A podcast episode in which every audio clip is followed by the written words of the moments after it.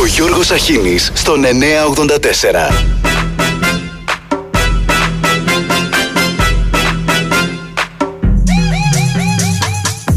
Καλημέρα, καλημέρα σε όλους. Και καλή εβδομάδα. Δευτέρα 24 ο μήνας. Είμαστε επισήμως σε προεκλογικούς ρυθμούς. Εντάξει, εντάξει παιδιά, θα ξεκινήσω από αυτό που ακούω από χθες.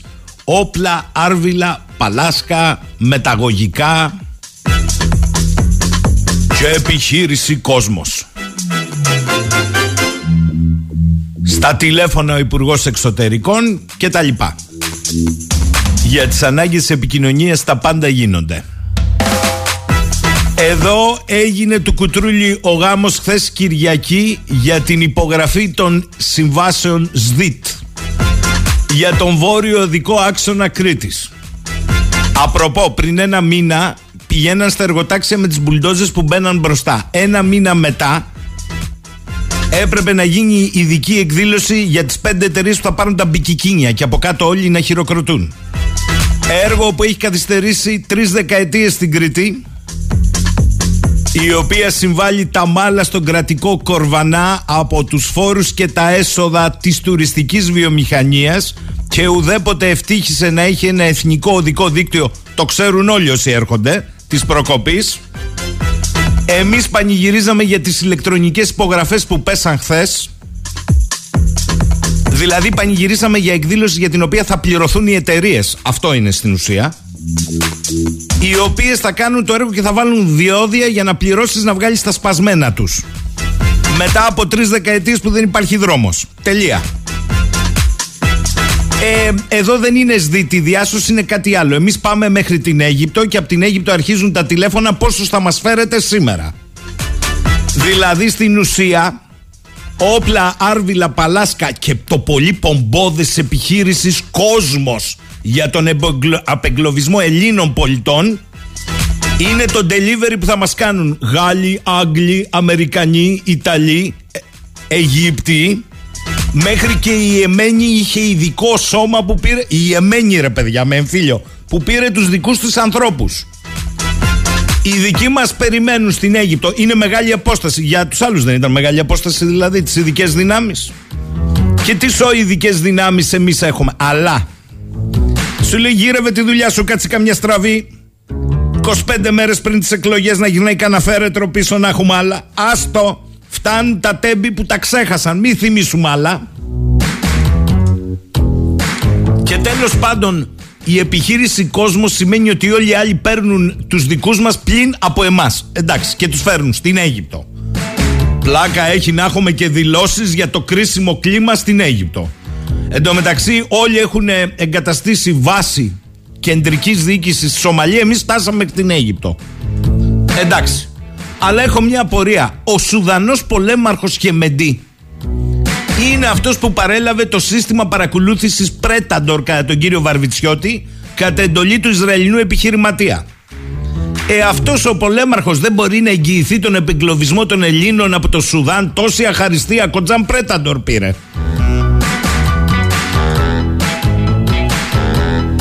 Καλημέρα, καλημέρα. Γιάννη μου, όποιος θέλει μπορεί να τη δει στο αρχείο την εκπομπή της Παρασκευής των Αντιθέσεων. Δεν έχω να σου πω κάτι άλλο. Χρόνια πολλά σε όλους. Εντάξει, παιδιά, οι γιορτές κρατάνε 40 μέρες, αλλά υπάρχει επικάλυψη της μίας με την άλλη. Και όπως είπαμε την Κυριακή της Κάλπης, είναι Κωνσταντίνου και Ελένης, αλλά είναι και του Τυφλού.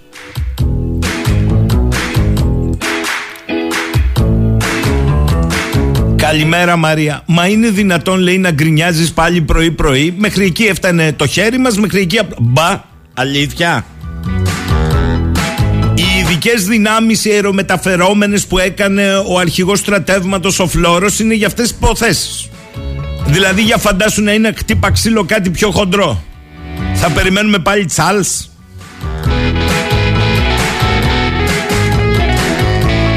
Αλλά θα μου πείτε εδώ σε αυτή τη χώρα συζητάμε για την ουσία των θυμάτων; Για ποια ουσία, για τη συνουσία του Γεωργούλη εξακολουθούμε να συζητάμε και περιμένετε γιατί πληροφορίες λένε ότι η Ιρλανδή Ευρωβουλευτής θα καταγγείλει με συνέντευξή της σε Βρετανική εφημερίδα, αμάν αυτή η Βρετανή, Άλλον Έλληνα μερακλή για ξυλοδαρμούς και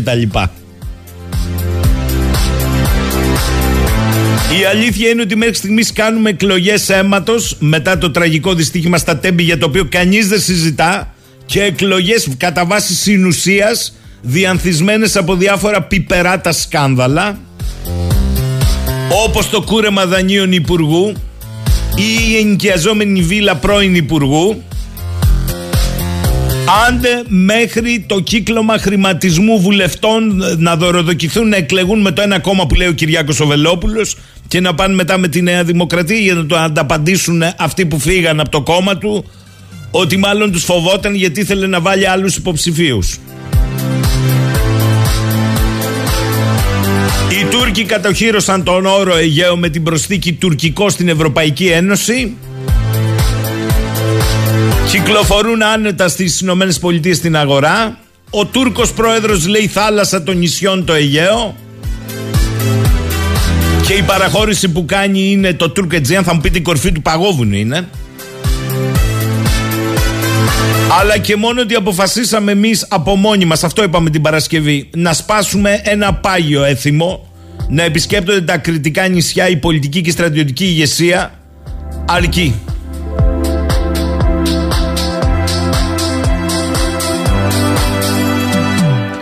Και στον αγωνιστικό χώρο έχουμε ντουρντουλούκια. Άμα δεν μας ε, αρέσει το πέναλτι που εμείς λέμε δεν είναι πέναλτι, το φάουλ που μπήκε γκολ. Ε, μπαίνει ο πρόεδρος και γίνεται γης Μαντάραμ το γήπεδο ανήμερα της γιορτής του Γεωργίου Καραϊσκάκη που είναι και ανήμερα του θανάτου του της δολοφονίας του για την ακρίβεια ένα πράγμα ίδιο ο υφυπουργός αθλητισμού δεν προλάβαινε να δει τι γινόταν στο γήπεδο Καραϊσκάκη έκοβε κορδέλες στην ιδιαίτερη εκλογική του περιφέρεια.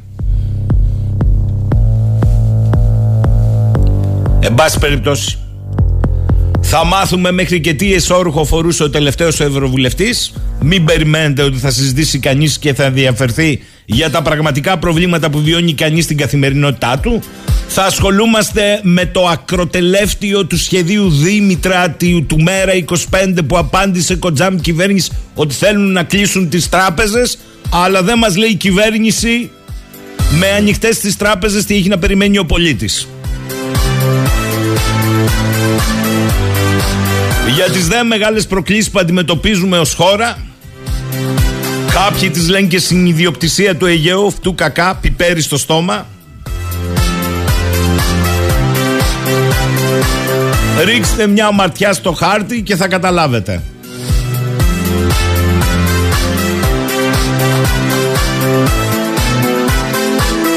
Δεν μπαίνω στα άλλα ζητήματα της καθημερινότητας Κάντε μια βόλτα στα μαγαζιά, μανάβικα, σούπερ μάρκετ να ακούσετε, εκεί να ακούσετε δημοσκόπηση που πέφτει με τις τιμές όπως ανεβαίνουν. Θα μου πείτε τώρα αύξηση τιμών. Μ. Έρχονται και νέες αυξήσεις σε είδη πλατιάς λαϊκής κατανάλωσης, αυξήσεις ναύλων σε ακτιοπλοεία και αερομεταφορές, εκτείναξη του κόστου συντήρησης παλιών κατοικιών και αυτοκινήτων και εκτόξευση υγειονομικών δαπανών, διότι το βρήκαμε, παιδιά, το βρήκαμε το δημοσίευμα. Το πακέτο κανονισμών Fit for 55 για την μείωση των εκπομπών ρήπων κατά 55% στο 30% που ενέκρινε η πλειοψηφία του Ευρωπαϊκού Κοινοβουλίου στην τελευταία της Ολομέλεια έχει ένα πράσινο περιτύλιγμα να φάνε οι κότες. Με το νέο πακέτο κανονισμών δίνει τη δυνατότητα στους επιχειρηματικούς ομίλους να ρηπαίνουν απρόσκοπτα και ανέξοδα ή με ένα ελάχιστο κόστος σε σύγκριση με τα μέτρα που θα πρέπει να υποχρεωθούν να πάρουν με το κόστος να μετακυλίεται στους καταναλωτές που θα δουν τις τιμές των προϊόντων που έχουν ανάγκη να εκτοξεύδονται. Είναι το σύστημα εμπόριο της ρήπανσης, το λεγόμενο σύστημα εμπορίας δικαιωμάτων εκπομπών και αυτός που θα στενάξει για την πράσινη μετάβαση είναι το συνήθις υποζύγιο. Οι άλλοι στα κέρδη. Έτσι είναι αυτά. Α, έχουμε και ωραία ταμεία. Ταμείο καινοτομίας, κοινωνικό ταμείο για το κλίμα. Δεν σας αφορούν, αφορούν βιομήχανους, τραπεζίτες, κατασκευαστές, εφοπλιστές. Πράσινα να είναι και καλά να είναι το χρώμα του χρήματος. Στο μεταξύ έρχονται κρυφές αυξήσεις στο ηλεκτρικό από την 1η Μαΐου, γι' αυτά δεν θα ακούσετε τίποτα. Αυξάνονται τα τέλη χρήσης δικτύου για νοικοκυριά και επιχειρήσεις. Η αύξηση είναι αποτέλεσμα της αναθεώρησης από τη ΡΑΕ του εγκεκριμένου ετήσιου εσόδου του ΔΔΕ από τα 744 εκατομμύρια ευρώ που ήταν το πλάνο στα 981 εκατομμύρια το 23 προς ποσό που θα έπρεπε να ανακτηθεί μέσω των λογαριασμών ρεύματος. Και αφού έπεσε η κατανάλωση πάρτε αυξήσεις για να βγει χασούρα.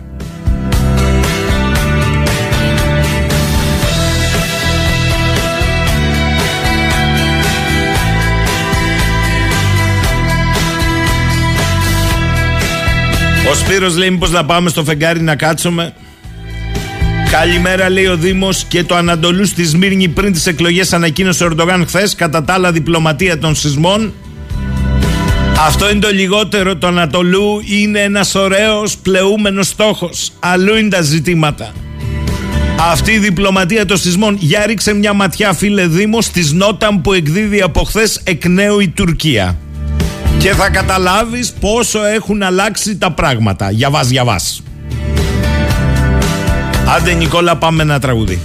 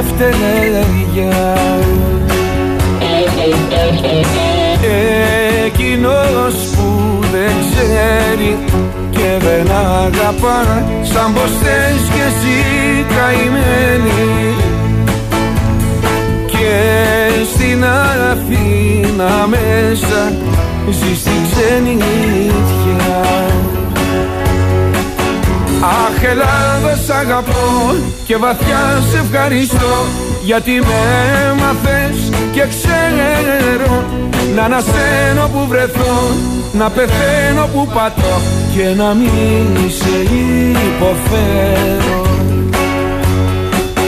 Αχ Ελλάδα θα στο πω πριν λαλήσεις πετεινό Δεκατρεις φορές μ' αρνιέσαι. Με εκβιάζεις μου κολλάς Σαν τον όθο με πετάς Μα κι απάνω μου κρεμιέσαι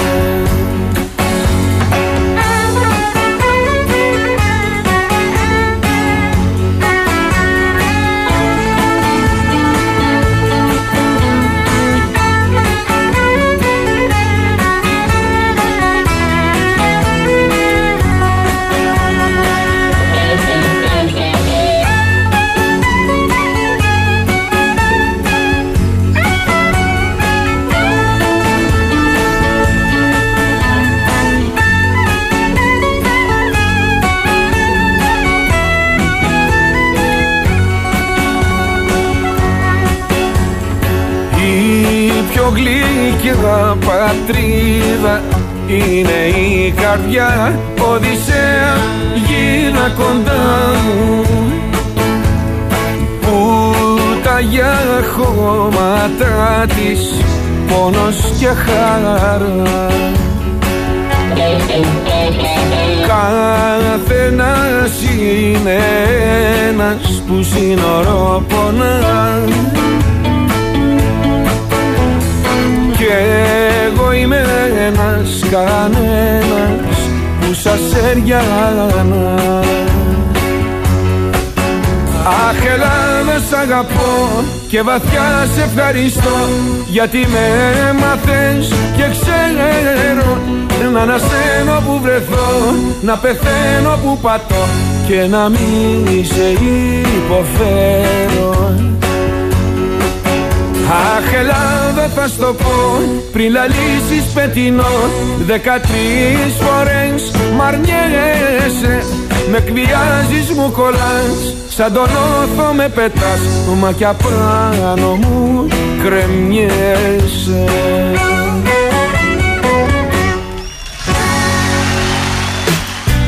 Μου λέει εδώ ο φίλος ο Κωστής, μάλλον μας δουλεύει ο Υπουργός Εξωτερικών. Στείλαν τα μεταγωγικά στο Κάιρο για φωτορεπορτάζ, ενώ οι ειδικές δυνάμεις των άλλων κρατών είναι στο Τζιμπουτί.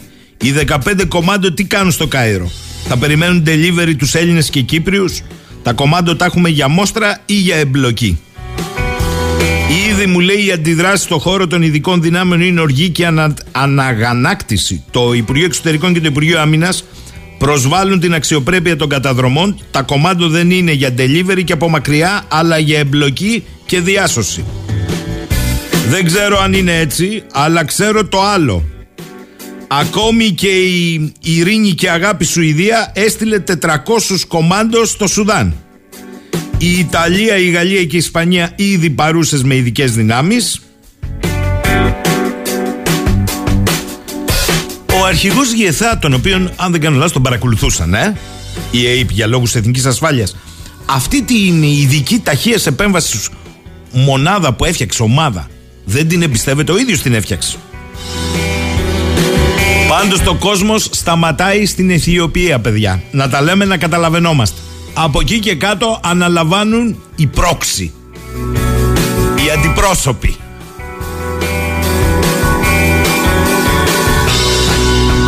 Καλημέρα στο φίλο το Γρηγόρη. Φωνάζει λέει εκείνος ο καημένος ο πρόεδρος των μηχανοδηγών που τον είχατε βγάλει τον κύριο Γενιδούνια. Τον ξέχασαν όλα τα κεντρικά μέσα. Συμφωνώ, συμφωνώ. Τώρα δεν παίζει. Δεν, δεν υπάρχει. Έχει φύγει από το κάδρο. Φωνάζει και για το πόρισμα της κυβερνητικής επιτροπής και για τις διαπιστώσεις του πορίσματος, αλλά δεν περνάει τίποτα. Πάει, λέει, η ιστορία στα τέμπη. Θαύτηκε σε επιτροπές και σε δικαστικούς αγώνες. Και πολιτικά μετά τις εκλογές θα δούμε.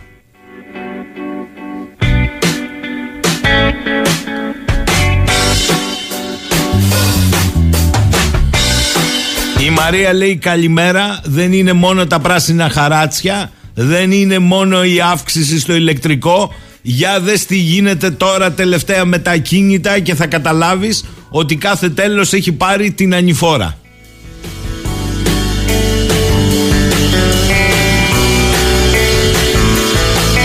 η φίλη μου η Γογό, καλημέρα Γογό, χρόνια πολλά, μου λέει: Για ρωτήστε εκεί στο Ηράκλειο, αυτό το γραφείο για τους σεισμοπαθείς στα Ρακαλοχώρη λειτουργεί; Ή λειτουργεί διαφρένου.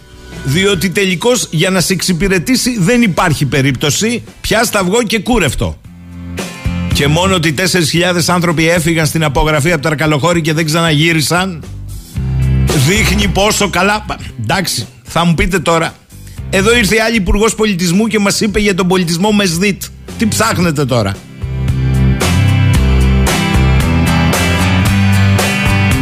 Πάμε με τραγούδι στο πρώτο διάλειμμα και θα βουτήξουμε βαθιά μετά.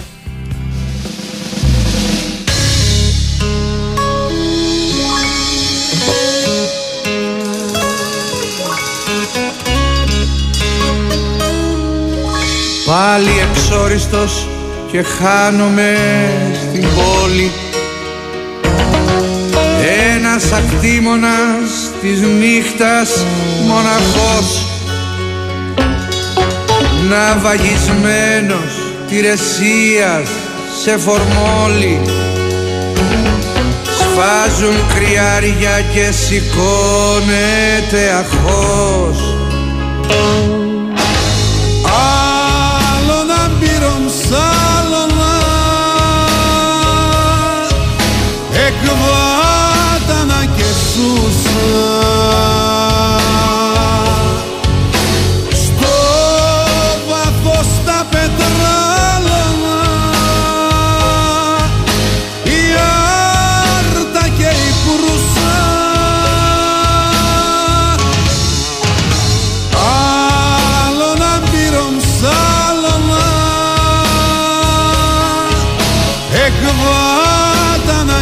Jesus.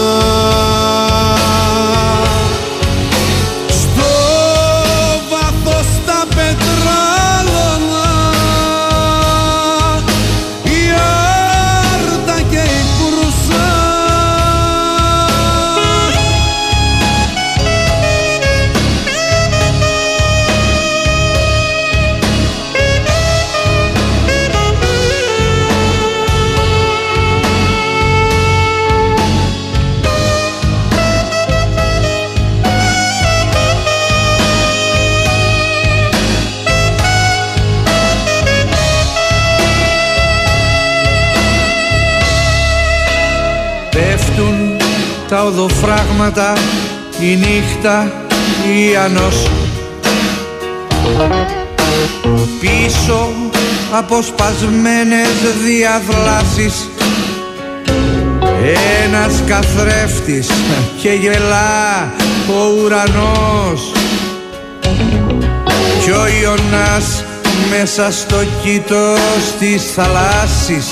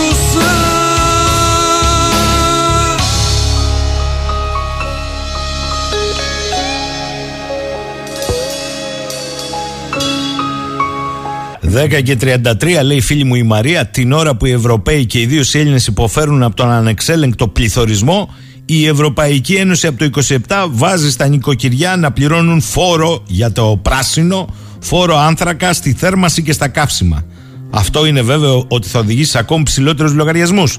Προσθέστε, λέει, σε αυτό και την υποχρεωτική τακτική ενεργειακή αναβάθμιση των κατοικιών να δείτε από πού θα βγάλουν τα σπασμένα οι επιχειρηματικοί όμιλοι.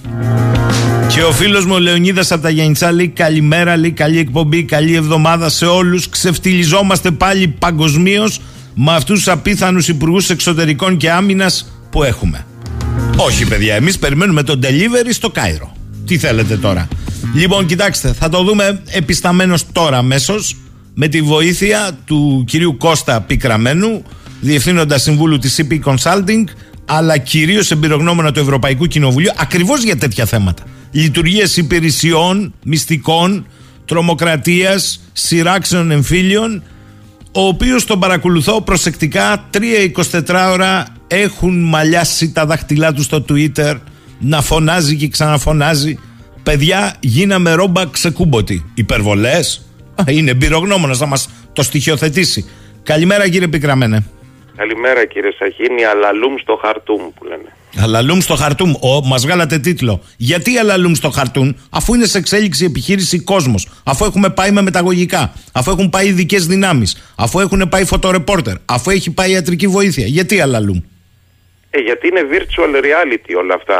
Ανακαλύψαμε τη Μαρία του Παγκρατίου τέσσερα χρόνια, μας έφυγε. Ανακαλύψαμε τους Γιαλαντζή τρομοκράτες Πακιστανούς εργάτες γης που σφάζανε κατσίκες. Τώρα ε, βλέπω τον κύριο Δένδια να πηγαίνει στην Ελευσίνα, να γίνεται σοου με την πάντα να πεανίζει ότι η Ελλάδα διέσωσε τους Έλληνες από το Σουδάν εν ώψη εκλογών.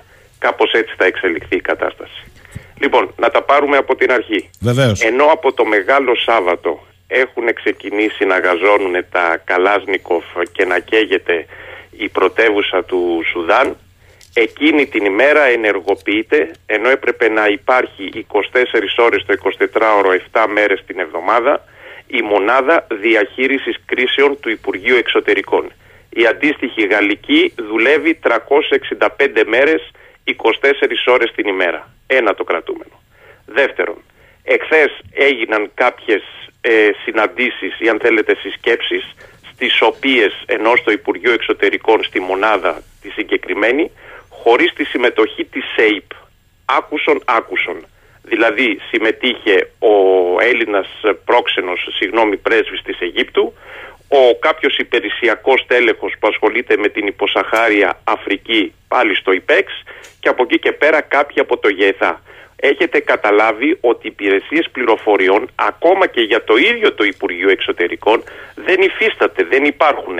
Και αυτό φάνηκε και στην υπόθεση της εξαγωγής του Πρεταντόρ όπου δεν ζητήθηκε γνωμοδότηση από την ΕΕΠ αν ο πελάτης, στη συγκεκριμένη περίπτωση αυτές οι δυνάμεις, οι RSF που κάνουν τον εμφύλιο στο Σουδάν ε, πραγματικά ανταποκρίνονται στα κριτήρια που έχει θέσει η Ευρωπαϊκή Ένωση. Πού είναι ο κύριος Ντόκος; Δεν τον έχω δει πουθενά, δεν τον έχω ακούσει, δεν τον έχω διαβάσει. Έχει γίνει εμπεριστατωμένη ενημέρωση στο Μαξίμου για αυτά τα θέματα; Κανονικά τέτοιες διαχειρήσεις κρίσεων κύριε Σαχίνη τις, ε, ουσιαστικά τις αναλαμβάνει το λεγόμενο Συμβούλιο Εθνικής Ασφάλειας το οποίο στην Ελλάδα δεν υπάρχει. Υπάρχει το ΚΙΣΕΑ, αλλάξαμε τις λέξεις αλλά η ουσία παρέμεινε ίδια. Πάμε στο επιχειρησιακό κομμάτι. Ενώ λοιπόν όλες οι μεγάλες χώρες και όχι μόνο, βλέπω Σουηδία, βλέπω Ινδία, η Εμένη, βλέπω... η Εμένη, η Εμένη Λοιπόν, όλες οι χώρες λοιπόν ανέλαβαν επιχειρησιακά να στείλουν πέρα από τα μεταγωγικά λόγους ολόκληρους, όχι απλές δημιουργίες. Μιλάμε για την Σουηδία. Η Σουηδία είναι peace and love. Ξέρετε, η Σουηδία βρίσκεται σε πόλεμο με την Νορβηγία και τη Φιλανδία εδώ και 40 χρόνια, έτσι να τα λέμε. Να τα καταλαβαίνει και ο κόσμος. Ε, πλάκα κάνω. Λοιπόν, η Σουηδία λοιπόν, η Στοκόλμη 400 έστειλε κομμάντο και όλοι αυτοί μετασταθμεύουν είτε σε αεροπορικές βάσεις της Ιορδανίας είτε σε αντίστοιχες του Τσιμπουτί. Στο Τσιμπουτί είναι τρεις οι χώρες που κάνουν κομμάντο όσον αφορά τις στρατιωτικές βάσεις. Οι Αμερικάνοι, οι Γάλλοι και οι Κινέζοι.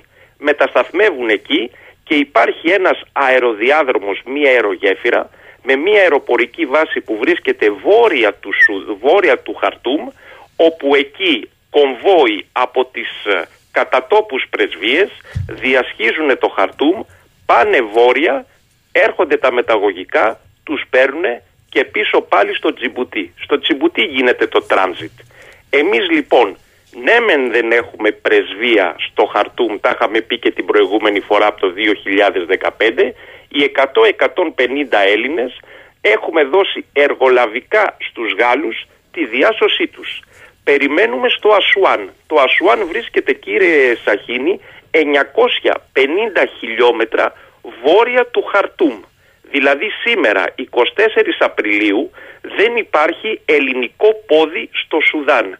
Ούτε στρατιωτικό, ούτε ανθρωπιστικό, ούτε αυτό που λέμε όσον αφορά τα, τη φαρμακευτική βοήθεια κλπ. Οι Γάλλοι λοιπόν έχουν δώσει εντολή στους δικούς τους αλλά και σε ξένους Ευρωπαίους κλπ το σημείο συνάντησης να είναι η γαλλική πρεσβεία. Από εκεί με πομπή μεταφέρονται στην αεροπορική βάση που σας είπα βόρεια του Χαρτούμ, έρχονται τα Α400 της Ερμπάς στα μεταγωγικά και τους μεταφέρουν στο Τζιμπουτί. Όσοι Έλληνες λοιπόν θα βρεθούν στο Τζιμπουτί, με κάποιο τρόπο θα πάνε Ασουάν ή Κάιρο και μετά θα φύγουν για Ελευσίνα. Αυτό είναι το υποτίθεται επιχειρησιακό σχέδιο κόσμος, δεν ξέρω πώς το ονομάζουν, από τη μεριά της ελληνικής δημοκρατίας. Ναι, Διότι εδώ εκτίθεται το ίδιο το κράτος, δεν είναι θέμα κυβέρνησης ή αντιπολίτευσης. Ναι, θα σας πει κάποιος και τι περιμένατε να γίνει, αφού οι άλλοι είναι μέσα στο πεδίο των πυρών, να πάνε και οι δικοί μας. Οι και μας, μάλιστα πριν πω... τις εκλογές κύριε Πικραμένε να γυρίσει και κανένα φέρετρο. Α, μπράβο. Εκεί λοιπόν είναι όλη η ουσία. Ενώ πέρυσι λοιπόν η Ελλάδα με τη Γαλλία εν όψει Μπελαρά και Ραφάλ έχουν υπογράψει διμερή συμφωνία στρατηγικής συνεργασίας, αμοιβαίας, βοήθεια σε περίπτωση κρίσης πολέμου κλπ. Φύγανε Γάλλοι οικάδες από τις 18 Σεπτεμβρίου από τη Γαλλία. Το αεροπλάνο διέσχισε το ελληνικό FIR. Δεν ξέρω αν υπήρξε από το ΓΕΘΑ έστω και μία απλή ενόχληση που να πει παιδιά μιας και πάτε εμείς έχουμε μία διοίκηση ειδικών πολέμου που την έχουμε πολυδιαφημίσει στην Ελλάδα για να πάρουν εμπειρία και οι δικοί μας για να ανεβάσει αν θέλετε και λίγο το ηθικό των ενόπλων δυνάμεων του ελληνικού λαού διότι προς τον παρόν είμαστε στις παρελάσεις και στις φιέστες θα θέλαμε να έχουμε εμπλοκή διότι έχουμε και εμείς Έλληνους πολίτες.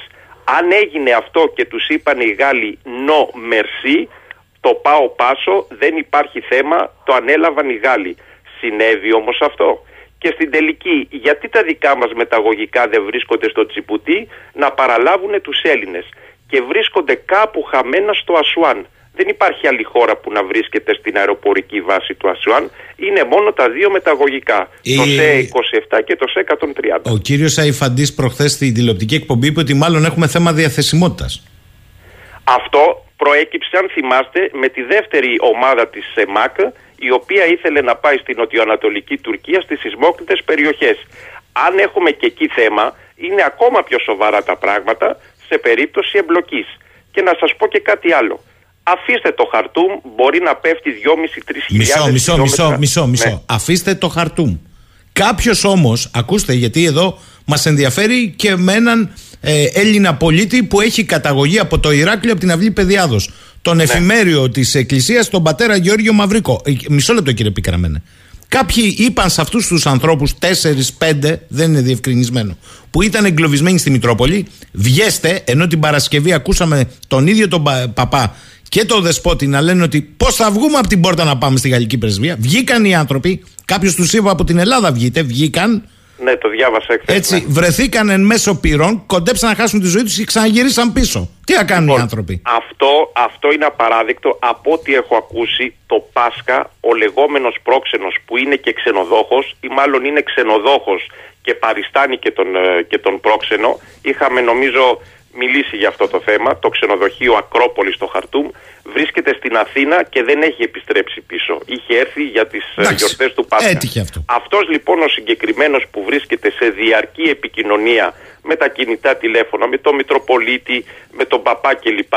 Θέλω να καταλάβω πώς πήρε το ρίσκο, με ποιες πληροφορίες, τι ροή πληροφοριών είχε που έδωσε το πράσινο φως σε τέσσερις ανθρώπους οι οποίοι μπήκανε σε ένα γιοταχή, περάσανε μέσα από, κι- από συνοικίες, τους γάζωσαν και επέστρεψαν πίσω. Γιατί είστε Αυτό- σίγουρος ότι το, το είπε αυτό ο πρόξενος, αφού το χειρισμό τον κάνει το Ελληνικό Υπουργείο Εξωτερικών; Ακριβώς. Υπάρχει περίπτωση λοιπόν ο πρόξενος να πήρε από μόνος του πρωτοβουλία; Υπάρχει περίπτωση ο πρόξενος να μην βρίσκεται μέσα στη μονάδα διαχείρισης κρίσεων που υποτίθεται ότι έχει συνεχή ροή πληροφοριών. Από πού έρχονται άραγε οι πληροφορίες, διότι η ΕΕΠ στην προκειμένη περίπτωση δεν βλέπουμε να έχει εμπλοκή στο θέμα.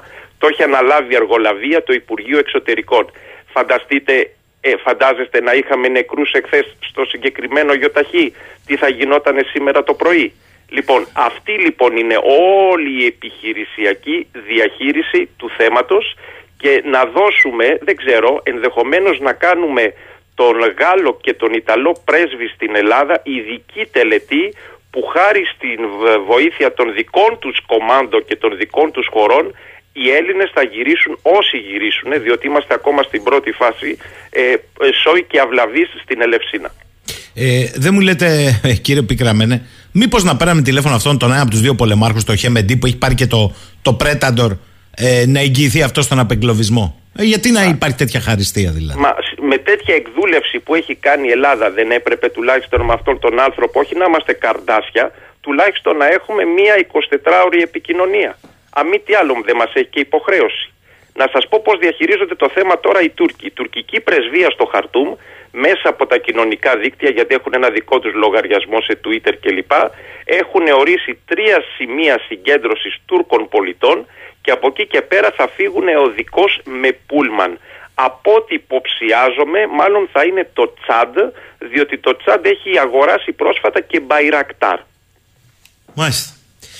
Συμπέρασμα, ε, κύριε Πικραμένε.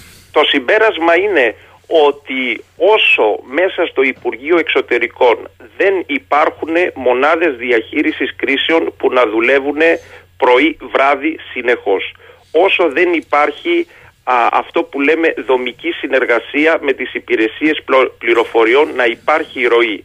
Όσο δεν υπάρχει ειδικό τμήμα ε, στο ΓΕΘΑ και στη διοίκηση ειδικού πολέμου το οποίο ανεξάρτητα αν υπάρχουν τα μέσα μεταφοράς α, μπορεί να απευθυνθεί σε τρίτες χώρες. Π.χ. στη Γαλλία πρέπει οι ελληνικές ένοπλες δυνάμεις να εμπλέκονται, να αποκτούν εμπειρία, να είναι επιτόπου όχι μόνο για επιχειρησιακούς λόγους, έχει να κάνει και με το ίδιο το πρεστίζ και το ηθικό των ενόπλων δυνάμεων.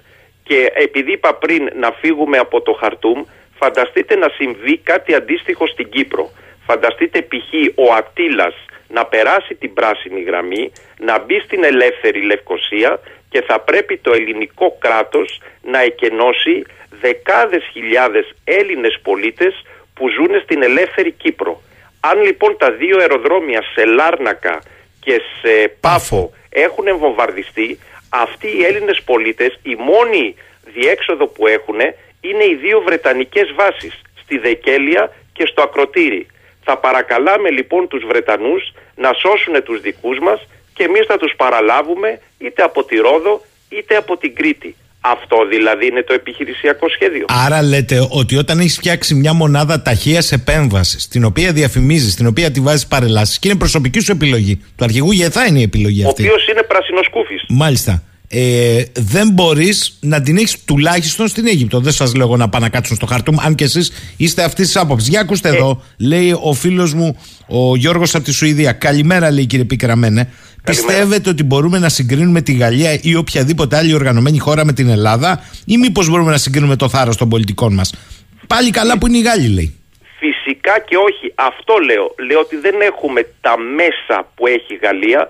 Θα πρέπει όμως να ψαχνόμαστε και να εκμεταλλευόμαστε τέτοιες ευκαιρίες και να μπαίνουμε στις γαλλικές ε, δομές και να λέμε θέλουμε και εμείς εμπλοκή, θέλουμε και εμείς εμπειρία και στο κάτω-κάτω της γραφής. Και τα φέρετρα κύριε Σαχίνη, στο πρόγραμμα είναι όσο κοινικό και ακούγεται. Από τη στιγμή που θα μπει στη φωτιά θα έχεις και απώλειες. Θέλουμε όμως ειδικές δυνάμεις οι οποίες από τη στιγμή που στην Ελλάδα δεν υπάρχει κουρδικό ε, θέμα, θέλω να πω ότι δεν, δεν έχουμε έναν εμφύλιο ή δεν έχουμε έναν ανταρτοπόλεμο θα πρέπει και οι δικές μας οι δυνάμεις, τουλάχιστον για τους δικούς μας τους ανθρώπους, τους Έλληνες πολίτες, να είναι μέσα στη φωτιά. Όσο και αν φαίνεται αυτό ρηψοκίνδυνο ή όχι. Αυτός είναι ο λόγος τους, γι' αυτό εκπαιδεύονται, γι' αυτό ε, υποτίθεται ότι πρέπει να τους έχουμε stand-by. Ο φίλος ο Νικόλας, συγγνώμη λέει κύριε Πικραμένε, η ΑΕΠ ήταν, είναι πελάτης των Ισραηλινών για το Predator. Ζητάμε γνωμοδότηση στο Υπουργείο Εξωτερικών από την ΑΕΠ, από κάποιον που ήδη έχει ανοίξει διάπλατα τις πόρτες στο αρπακτικό και μάλιστα σε μια τύπης δημοκρατική χώρα, όχι στο Σουδάν, αστειευόμαστε, λέει. Αφού λοιπόν είναι έτσι τα πράγματα, θέλουν όλα ξύλωμα και θέλουμε αρχιτεκτονική εθνικής ασφάλειας. Τα περιγράφω στο βιβλίο μου. Αν λοιπόν δεν εμπιστευόμαστε αυτό που έχουμε αυτή τη στιγμή, δύο πράγματα συμβαίνουν. Ή η χώρα γίνεται ένα εργολαβικό προτεκτοράτο των ξένων, οκ, μπορούμε να το συζητήσουμε, ή τα ξυλώνουμε και φτιάχνουμε χώρα. Διαφορετικά θα είμαστε απλώς χώρος. Ο Τάσος, στην Αφρική εδώ και πολύ καιρό δεν θα πω ότι γίνεται κοσμογονία, γιατί υπάρχουν πολλοί αθώοι άνθρωποι που την πληρώνουν όπως πάντα. Αλλά η Αφρική φαίνεται να σηκώνει μπόι ή δείχνει διάθεση να σηκώσει μπόι. Η Δύση χάνει πάλι έδαφος στην Αφρική. Και όλο αυτό το πανηγύρι είναι για να γίνει επίδειξη σημαία των κλασικών απεικιοκρατικών δυνάμεων. Είναι τυχαίο ότι όλες οι απεικιοκρατικές χώρες τρέχουν τώρα σαν τις παλαβές εκεί να πάρουν τους πολίτες τους, ούτε καν θα λάβουν υπόψη την ψωροκόστενα σε επιχειρήσεις τάχα διάσωσης. Ποια Ελλάδα λέει. Δεν διαφωνώ. Μιλάει, αναφέρεται αυτή τη στιγμή στο δάσος. Προς το παρόν δουλέψαμε για το δέντρο. Ένα μόνο θα σας πω, το οποίο διάβασα εχθές. Αυτός ο Νταγκάλο, ο λεγόμενος πελάτης του Πρεταντόρ, που αγόρασε το Πρεταντόρ, αυτή τη στιγμή ε, αυτός μιλάει με την Μοσάντ, την Ισραηλινή, μια και το αναφέραμε πριν, ο Μπουρχάν στηρίζεται από το Ισραηλινό Υπουργείο Εξωτερικών. Δηλαδή μέσα στο Ισραήλ υπάρχουν αυτή τη στιγμή δύο συνιστώσεις. Ποιοι πάνε με τον Μπουρχάν και ποιοι πάνε με τον Νταγκαλό. Του κουτρούλι ο γάμος γίνεται στο Σουδάν και αυτή η υπόθεση πάει ντόμινο διότι όλη η Ανατολική Αφρική είναι σε μια τέτοια κατάσταση. Με ε, τα Εμμυράτα να βάζουν λάδι στη φωτιά, να το λέμε αυτό. Λεωνίδας από τα Γιάννητσά. Κύριε Πικραμένε, τιμωρήθηκε ο υπάλληλος που του ξέφυγε το Τούρκο Ετζίαν, τιμωρήθηκε ο Σταθμάρης για τα τέμπη. Α τιμωρηθεί και ένας υπάλληλος που έδωσε το OK να βγουν τέσσερις άνθρωποι και τρία παιδιά εν μέσω πυρών. Δηλαδή, τα ρίχνουμε πάλι στους υπαλλήλους. Αυτό λέει ο Λεωνίδας. Λοιπόν, εγώ προτείνω στο Υπουργείο Εξωτερικών να μην πάνε στην Ελευσίνα, να γίνει μία παράδοση, παραλαβή όπως λένε με τους συγγενείς των ανθρώπων, μην μπουν στη λογική της φιέστας, της μπάντας των σημεών και των λουλουδιών, διότι θα φτάσουμε ε, σε, ε, σε, σε τραγικο, ε, κομικοτραγικές καταστάσεις. Μην προσπαθήσουν να το εκμεταλλευτούν προεκλογικά διότι ο κόσμος πλέον δεν τρώει κουτόχορτο να τελειώνουμε και να σοβαρευτούν εκεί στο Υπουργείο Εξωτερικών, ειλικρινά. Μάλιστα. Πάντως πρέπει να πω ότι υπάρχουν χώρες και οι ίσες πληθυσμιακά ή και μικρότερες, όπου ακόμη και για έναν πολίτη τους Το λιγότερο λιγότερο υπάρχουν σχέδια διαχείρισης κρίσεως. Και εδώ πρέπει να σας πω, κύριε Πικραμένε, ότι ήρθαμε σε επαφή με κάποιους Έλληνες που ήταν στο Σουδάν, είχαν εκεί τις δουλειές τους ή εργάζονταν. Οι οποίοι φύγαν δύο εβδομάδες πίσω, λέγοντας, αυτό μας είπαν, μύριζε μπαρούτι. Φαινόταν ότι έρχεται νέα σύραξη. Τι να κάτσω, σηκώθηκα και έφυγα. Αυτά δεν θα έπρεπε να τα φιλτράρει μια σοβαρή υπηρεσία της χώρας για να σημάνει αλάρμ στους πολίτες και αν θέλαν αυτοί να μείνουν, δικό τους θέμα. Αλλά να τους πει, παιδιά, φύγετε γιατί έρχονται δύσκολα πράγματα. Το καταλάβαιναν. Κύριε αυτό που λέμε το human intelligence, δηλαδή πληροφορίες από, ανθρώπινους, από ανθρώπινες πηγές, είναι το πλέον σημαντικό. Εννοείται ότι αυτοί οι άνθρωποι, είτε μέσω του προξενείου, παύλα ξενοδοχείου, είτε μέσω της Μητρόπολης, έπρεπε να βρίσκονταν στα κατάστοιχα της ΕΕΠ και κάθε φορά που επέστρεφαν Ελλάδα να γινόταν ένα briefing. Ποια είναι η κατάσταση, ρε παιδιά, εκεί, μπορεί να κλιμακωθεί κρίνεται ότι πρέπει να μπούμε σε μία φάση συναγερμού. Ούτε αυτό δεν γίνεται κύριε Σαχίνη. Αυτό που εμείς ενδεχομένως οι απλοί πολίτες θεωρούμε ευνόητο. Ούτε αυτό δεν γίνεται. Πάντως να ξέρετε ότι ξεκίνησε τώρα όλη αυτή η φάση. Πάνω από 30.000 είναι οι πολίτες ξένων χωρών αυτή τη στιγμή στα περίχωρα της, ε, του Χαρτούμ οι οποίοι ζητάνε διάσωση. 16.000 Αμερικανοί 1.500 Ευρωπαίοι. Προς το παρόν ξέρετε τι έχει γίνει. Κάποιες εκατοντάδες από τις πρεσβείες είτε διπλωματικά στελέχη είτε διοικητικά στελέχη έχουν εκενωθεί. Ο απλός ο κόσμος, ιδιώτες, ανθρωπιστικές οργανώσεις, δημοσιογράφοι κλπ. βρίσκονται ακόμα στην περιοχή. Αυτή τη στιγμή υπάρχουν τρεις ε, δίωδοι α, διάσωσης είτε το πας βόρεια προς Ασουάν, μιλάμε για 850 χιλιόμετρα στην έρημο, είτε το πας ανατολικά για το λιμάνι του Σουδάν στην Ερυθρά θάλασσα, 930 χιλιόμετρα. Ή έρχονται και σε παίρνουν αεροπορικός και σε πάνε πίσω στο Τζιμπουντί, 1700 χιλιόμετρα. Διαφορετικά το παίρνεις δυτικά, περνάς μέσα από Νταρφούρ και πας στο Τσάντ. Αυτή είναι η κατάσταση.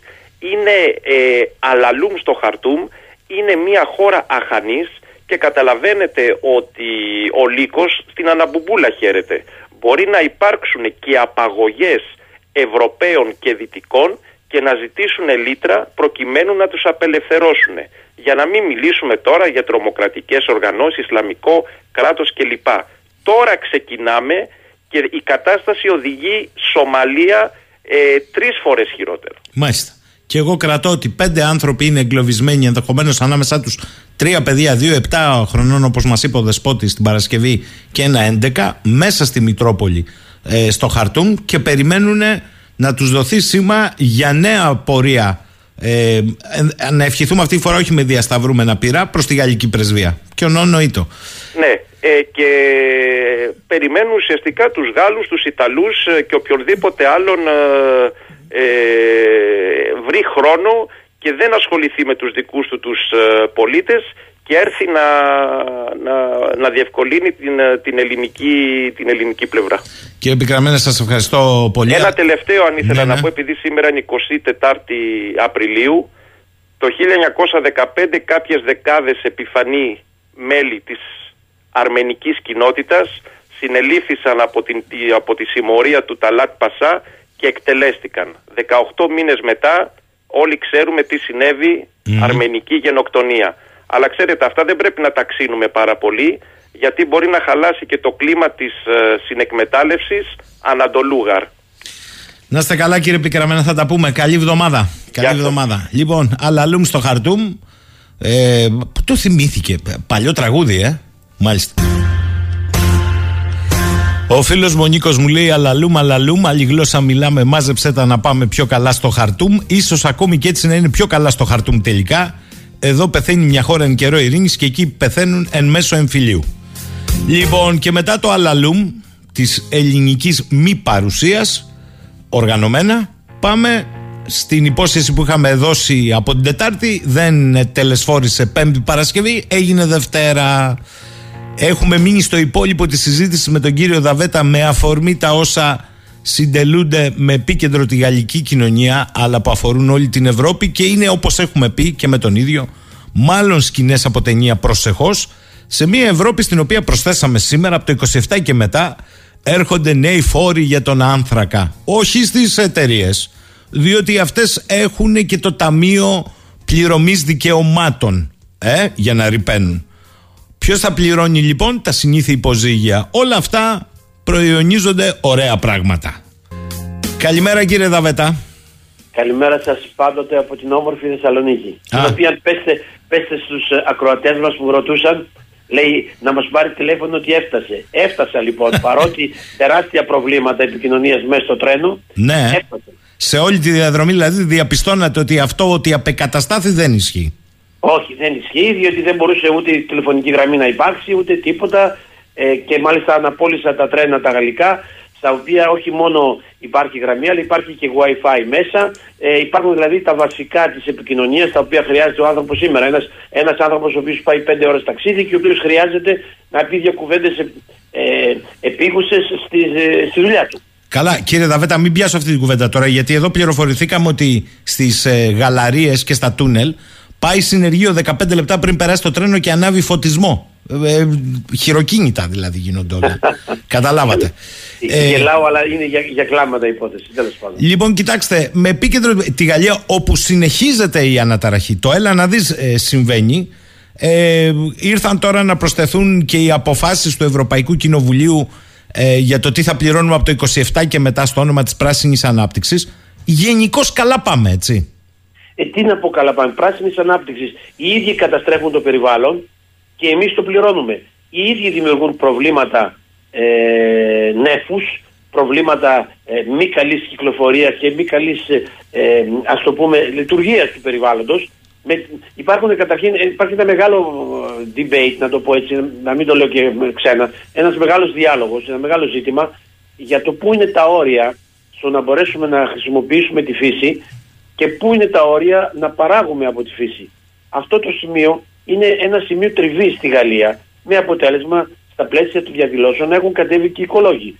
Και έχουμε τώρα παραδείγματα ότι πάει ο Μακρόν να ξαναχρησιμοποιήσει ένα νέο, μια νέα μορφή ε, πυρηνικού εργοστασίου και επεμβαίνουν τώρα οι οικολόγοι με, με δράσεις καμικάζι για να το σταματήσουν. Η αστυνομία απαντάει με τις γουρούνες, αυτά τα μεγάλα αυτό, πώς το λένε, μηχανοκίνητα που έχουν και τελικά και το περιβάλλον μπαίνει τώρα όχι μόνο τα υπόλοιπα τα οικονομικά, αλλά και το περιβάλλον μπαίνει στο σαν σημείο τριβής και όξυνσης. Θα το ακούτε από εδώ και στο εξής, σε όλα τα πλαίσια των διαδηλώσεων, το περιβάλλον θα είναι πλέον στην πρώτη γραμμή, όπως όλα τα άλλα τα οποία μέχρι τώρα ακούμε. Μάλιστα.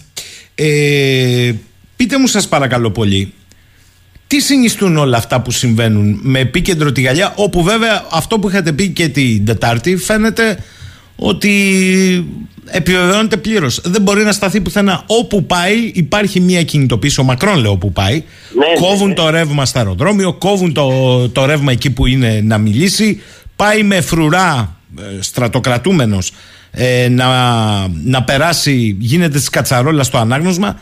Τι δείχνουν όλα αυτά; Όλα αυτά δείχνουν δύο πράγματα. Ότι ο Μακρόν είναι, μεταφορικά το λέω, ο ίδιος ένα ολόγραμμα των ολιγαρχών, δηλαδή οι ολι- οι ολιγάρχες στέλνουν ένα ολόγραμμα του Μακρόν ε, και ο οποίος ο, ο Μακρόν εφαρμόζει αυτά τα οποία λένε ή ότι ο Μακρόν είναι μια μεγάλη απάτη ε, του εαυτού του πρώτα απ' όλα διότι δεν, πήρε, δεν έχει καμία γεύση πολιτικής, είναι αποκομμένος από τον κόσμο, δεν καταλαβαίνει τι γίνεται έχουν εντύπωση ότι οι μόνοι που στηρίζουν τον Μακρόν είναι μόνο στη- η μοναδική χώρα ε, είναι στην Ελλάδα. Ε, μόνο από του Έλληνες ακούω καλά λόγια για τον Μακρόν. Δεν, δεν ακούω πουθενά καλά λόγια. Ε, και αυτή η διάσταση ανάμεσα σε αυτό το οποίο ο Μακρόν έπρεπε να είναι και δεν είναι και τον κόσμο είναι ένα χάσμα το οποίο όλο και μεγαλώνει και στα πλαίσια όλων αυτών των υπαρκτών προβλημάτων έχει βγει και ένα επιπλέον πρόβλημα, το πρόβλημα της ε, μ, ε, περιφρόνησης προς την πολιτική και προς τους θεσμούς. Αυτή η περιφρόνηση προς την πολιτική πάει πάρα πολύ καλά με τη βία. Το έχω ξαναπεί και το ξαναλέω. Η βία θεωρείται πλέον ένα φυσιολογικό εργαλείο στην καθημερινή πολιτική σκηνή. Άρα λοιπόν όλη αυτή η κατάσταση δεν έχει κανένα μέλλον για τον κύριο Μακρόν, διότι δεν μπορεί να περάσει καταρχήν ένα νομοσχέδιο, θα έχει μονίμως απέναντί του την αντιπολίτευση, η οποία βρήκε το αδύνατό του σημείο και ειδικά η Λεπέν βρήκε το αδύνατο σημείο. Δηλαδή χτυπάει το Μακρόν θεσμικά, προσέξτε, αυτό είναι ε, τα γεγονότα όλα, στρώνονται προς τη Λεπέν. Τη βοηθούν να παίξει το ρόλο από τη μία της σταθερότητας των θεσμών και από την άλλη να μπορέσει η ίδια να τον αντικαταστήσει στις επόμενες εκλογές και να γίνει πρόεδρος. Και από την άλλη έχουμε τον Μελαζόν, ο οποίος νιώθει ότι τα πράγματα βοηθούν τη Λεπέν και έχει, έχει αγριέψει πάρα πολύ και προσπαθεί να λειτουργήσει με βάση το αίσθηκτο της ε, Γαλλικής Επανάστασης και το αίσθηκτο της αδικίας και κοιτάει να δημιουργεί παντού αιστείες αναταραχής και αιστείες, μικρές αιστείες καταστροφής. Αυτό το πράγμα είναι προς... κερδίζει και ο Μελασσόν από αυτό, αλλά κερδίζει από μια πλευρά. Από όλους αυτούς οι οποίοι είναι απολύτως απογοητευμένοι από τα πάντα. Οι όποιοι αστεί είναι ε, κάποιοι οι οποίοι είναι απογοητευμένοι από τον Μακρόν και από τη διακυβέρνησή του δεν έχουν πλέον με βάση, ξαναλέω, τα μέχρι σήμερα δεδομένα άλλη επιλογή, επιλογή παρά να στραφούν προς τη Λεπέν η οποία καταφέρνει, ξαναλέω για άλλη μια φορά, να, να δείξει το πρόσωπο το θεσμικό και ταυτόχρονα το πρόσωπο ε, της διαμαρτυρίας. Ε, οι κοινωνίες βρίσκονται μπροστά σε κρίσιμα ε, σταυροδρόμια. Με αφορμή τα όσα λέγατε προχθές και πάω την κουβέντα παρακάτω ε, ναι, κύριε Δαβέτα μου στείλαν εδώ το εξής. Ε, υπάρχει ένα μεγάλο χάσμα πλέον λέει ανάμεσα στην πολιτική και τους πολίτες. Ο ενδιάμεσος χώρος είτε είναι δικαιοσύνη είτε είναι συνδικάτα είτε είναι δημοσιογράφοι έχει σαπίσει και έχει χαθεί. Έτσι δημιουργήθηκε το χάσμα και έχουν αποκοπεί οι μεν από τους δε. Προσέξτε τώρα τι λέει εδώ ο φίλος ακροατής. Πείτε του κύριου Δαβέτα λέει εκεί που δουλεύω τώρα συμβαίνουν τα εξής μας ανακοίνωσαν ότι πάμε σε αναδιαμόρφωση, transformation, των εσωτερικών διαδικασιών λειτουργίας με την εγκατάσταση και λειτουργία εκτεταμένης χρήσης τεχνητής νοημοσύνης. Μας είπαν ότι οι θέσεις εργασίας μας θα αναδιαμορφωθούν σε σχέση με τις νέες ανάγκες που θα διαμορφωθούν μετά, στην Αθήνα αυτά, μετά την εγκατάσταση των νέων συστημάτων και ότι θα πρέπει να σκεφτόμαστε ότι το περιεχόμενο ή ότι ο τίτλος της δουλειάς είναι μικρής σημασίας να είμαστε adaptable είναι ο όρος. Επίσης, όρισαν σεμινάρια για μεγάλα δεδομένα, data analytics, big data, λογισμικών τεχνητής νοημοσύνης κλπ. τέτοια. Ακούτε λίγο πουθενά στο δημόσιο διάλογο ε, τίποτα τέτοιο; Στα τέμπη είχαμε τελικά τηλεδιοίκηση. Δεν είχαμε, λέει. Το πόρισμα που βγήκε από την κυβερνητική επιτροπή δείχνει ότι δεν είχαμε. Ό,τι θες ακούς εκτός από τα ζητήματα που αλλάζουν την ίδια τη ζωή μας. Έχει απόλυτο δίκιο ο κράτη μας. Εκεί πάει ο κόσμος. Δεν ξέρω αν στην Ελλάδα ακόμη αυτό είναι, ε, ε, προετοιμάζεται ή αν πραγματικά εφαρμόζεται απόλυτα, αλλά εκεί πάει στον ευρωπαϊκό χώρο η όλη υπόθεση. Δηλαδή, θέλουμε να αντικαταστήσουμε κάθε φόβο ε, ανθρώπινης δράσης από τις μηχανές. Από εδώ και στο εξής, τις ειδήσει μπορεί και να τις λένε τα μηχανήματα. Ε, οι δημοσιογράφοι το μόνο που θα κάνουν θα είναι να λειτουργούν συμπληρωματικά ως προς τα μηχανήματα αλλά οι ειδήσει θα παίρνονται από άλλα κέντρα και όχι από τα ίδια τα κέντρα, όχι από τα ίδια τις στιγμές της ζωής, από τα άλλα κέντρα τα οποία δεν ξέρουμε αν μας στέλνουν αληθινές ή ψεύτικες ειδήσεις με βάση την τεχνητή νοημοσύνη. Σας είπα ότι πάμε να αλλάξουμε όλο τον τρόπο ζωής των ανθρώπων από την σχέση φιλίας, τις ερωτικές σχέσεις, τις σχέσεις με την οικογένεια, τις σχέσεις της εργασίας, τις σχέσεις με την πολιτική, τις σχέσεις με την πληροφόρηση, τις σχέσεις με το, με το κράτος, όλα αυτά το κράτος κλείνεται πλέον, η εξουσία κλείνεται στον εαυτό της με βάση αυτό το εργαλείο το οποίο λέγεται τεχνητή νοημοσύνη δεν την ενδιαφέρει ο κόσμος, δεν την νοιάζει τι θα πει ο κόσμος. Νιώσει πανίσχυρη, διότι ελέγχει την πληροφορία, ελέγχει τα πάντα. Σκεφτείτε ότι ο κόσμος είναι σαν ζαλισμένα μερμίδια τα οποία τρέχουν δεξιά και αριστερά και η εξουσία έχει ένα τεράστιο πόδι όπως ήταν τότε με τον Γκιούλιβερ που διαβάζαμε, mm. οι περιπέτειες του Γκιούλιβερ ε, όπου μπορεί να πατήσει όποιον θέλει ανα πάσα στιγμή. Αυτός ο φόβος προς τον κόσμο και ταυτόχρονα η, η, η, η υπεροψία της εξουσίας δημιουργεί αυτό το τεράστιο χάσμα το οποίο είναι πραγματικό. Είναι χάσμα ε, ουσίας, χάσμα αλήθειας, χάσμα πραγματικότητας. Χάνουμε την επαφή μας με την πραγματικότητα, με αυτό που ονομάζουν στη, στη Γαλλία «real», δηλαδή το πραγματικό. Και βέβαια το ερώτημα είναι, εφόσον χάνουμε την επαφή με το πραγματικό και ζούμε όλοι σε μια ψηφιακή πλέον ζωή ή εκεί μας οδηγούν μοιραία, τι γίνεται στην περίπτωση που κάποια στιγμή σπάσει κάποιο μηχάνημα και ξεπέσουμε από την ψηφιακή ζωή και βρεθούμε αντιμέτωποι με το πραγματικό, οι πιο παλιοί που έχουν γνώση του πραγματικού θα επιβιώσουν. Οι πιο νέοι θα οδηγηθούν σίγουρα σε ψηφιακούς ψυχιάτρους ή οτιδήποτε άλλο. Αυτή είναι η κατάσταση και δεν βλέπω καμία άλλη αλλαγή. Βέβαια θα μου πείτε δεν είναι όλα αρνητικά αυτά που λέτε. Είναι αρνητικά, αλλά η μοναδική εξέγερση που βλέπω είναι η εξέγερση των ανθρώπων εναντίον των ανθρωπομόρφων, των ανθρωποειδών. Ναι, αλλά κύριε Δαβέτα, επειδή είπατε εισαγωγικά και αυτό δεν θα μείνει στη Γαλλία, ότι η βία θεωρείται πλέον ένα φυσιολογικό εργαλείο στην άσκηση καθημερινά της πολιτικής και στην πολιτική σκηνή, ε, το να θεωρείται ένα φυσιολογικό εργαλείο ε, από μια κοινωνία στριμωγμένη στα κάγκελα μην έχοντας κάτι άλλο είναι εξηγήσιμο, δεν λέω αποδεκτό, είναι εξηγήσιμο. Όταν η βία θεωρείται φυσιολογικό εργαλείο στην καθημερινή λειτουργία των κρατικών μηχανισμών, με συγχωρείτε, όπως και να ονομάζεται το σύστημα, προεδρική δημοκρατία, προεδρευομένη δημοκρατία, κοινοβουλευτική αντιπροσωπευτική δημοκρατία, αν ο πυρήνας της, που είναι στον πυρήνα του κράτους η βία, είναι μόνο βία και εργαλειοποίησή της, πού πάμε; Πάμε στην ανάγκη πλέον να αλλάξουμε τη μορφή της, ε, της κοινωνίας. Δηλαδή, αυτό που ονομάζουμε έμεση δημοκρατία βρίσκεται υπό κρίση, σοβαρότατη κρίση δεν μπορεί να λειτουργήσει ούτε έμεσα και βέβαια δεν λειτουργεί καθόλου άμεσα. Άρα θα έχουμε μια συνεχή ρήξη ανάμεσα στα κόμματα, σε αυτούς που στηρίζουν τα κόμματα και στο μεγάλη, μεγάλη μάζα που δεν στηρίζουν τα κόμματα και βέβαια τα κόμματα σιγά σιγά θα ενσωματώνονται από την οποιαδήποτε μορφή εξουσίας και θα υπάρχει ένα τεράστιο πλήθος κόσμου το οποίο θα είναι δύσπιστος στα κόμματα, το οποίο δεν θα μπορεί να φτιάξει δικά του κόμματα, διότι ανά πάση στιγμή μπορούν να το βγάλουν εκτός νόμου και τι θα γίνει, θα έχουμε πρακτικά μια μεγάλη αποχή. Αυτό που γίνεται και στη Γαλλία. Ε, στη Γαλλία το 63% απέχει. Κάποια στιγμή θα το αντιληφθούν και στην Ελλάδα και θα έχουμε μια τεράστια αποχή.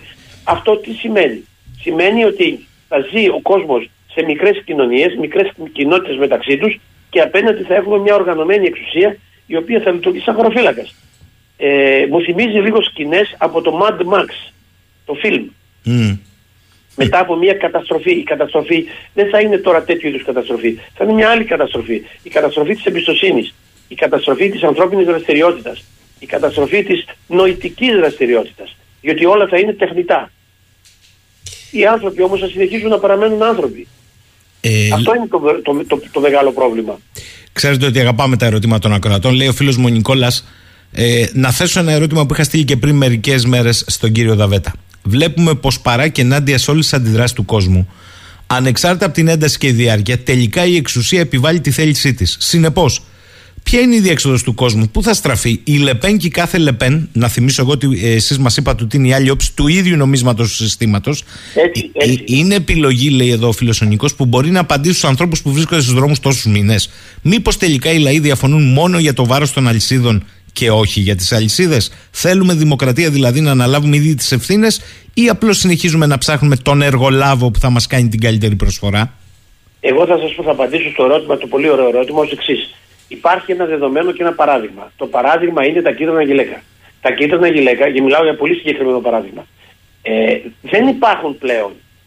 Το διάστημα που υπήρχε και σταμάτησαν λόγω της πανδημίας δεν, είχαν, δεν λειτουργούσαν με κανένα αφεντικό από πάνω απεδείχθη ότι υπήρχε μια οριμότητα του κόσμου αυτή η οριμότητα η οποία στηριζόταν και από τους, αυτούς που δεν έβγαιναν έξω από τον κόσμο αλλά και από αυτούς που μαζευόντουσαν ως κίτρινα γυλαίκα δεν είχε εξουσία και είχε μόνο αιτήματα συγκεκριμένα.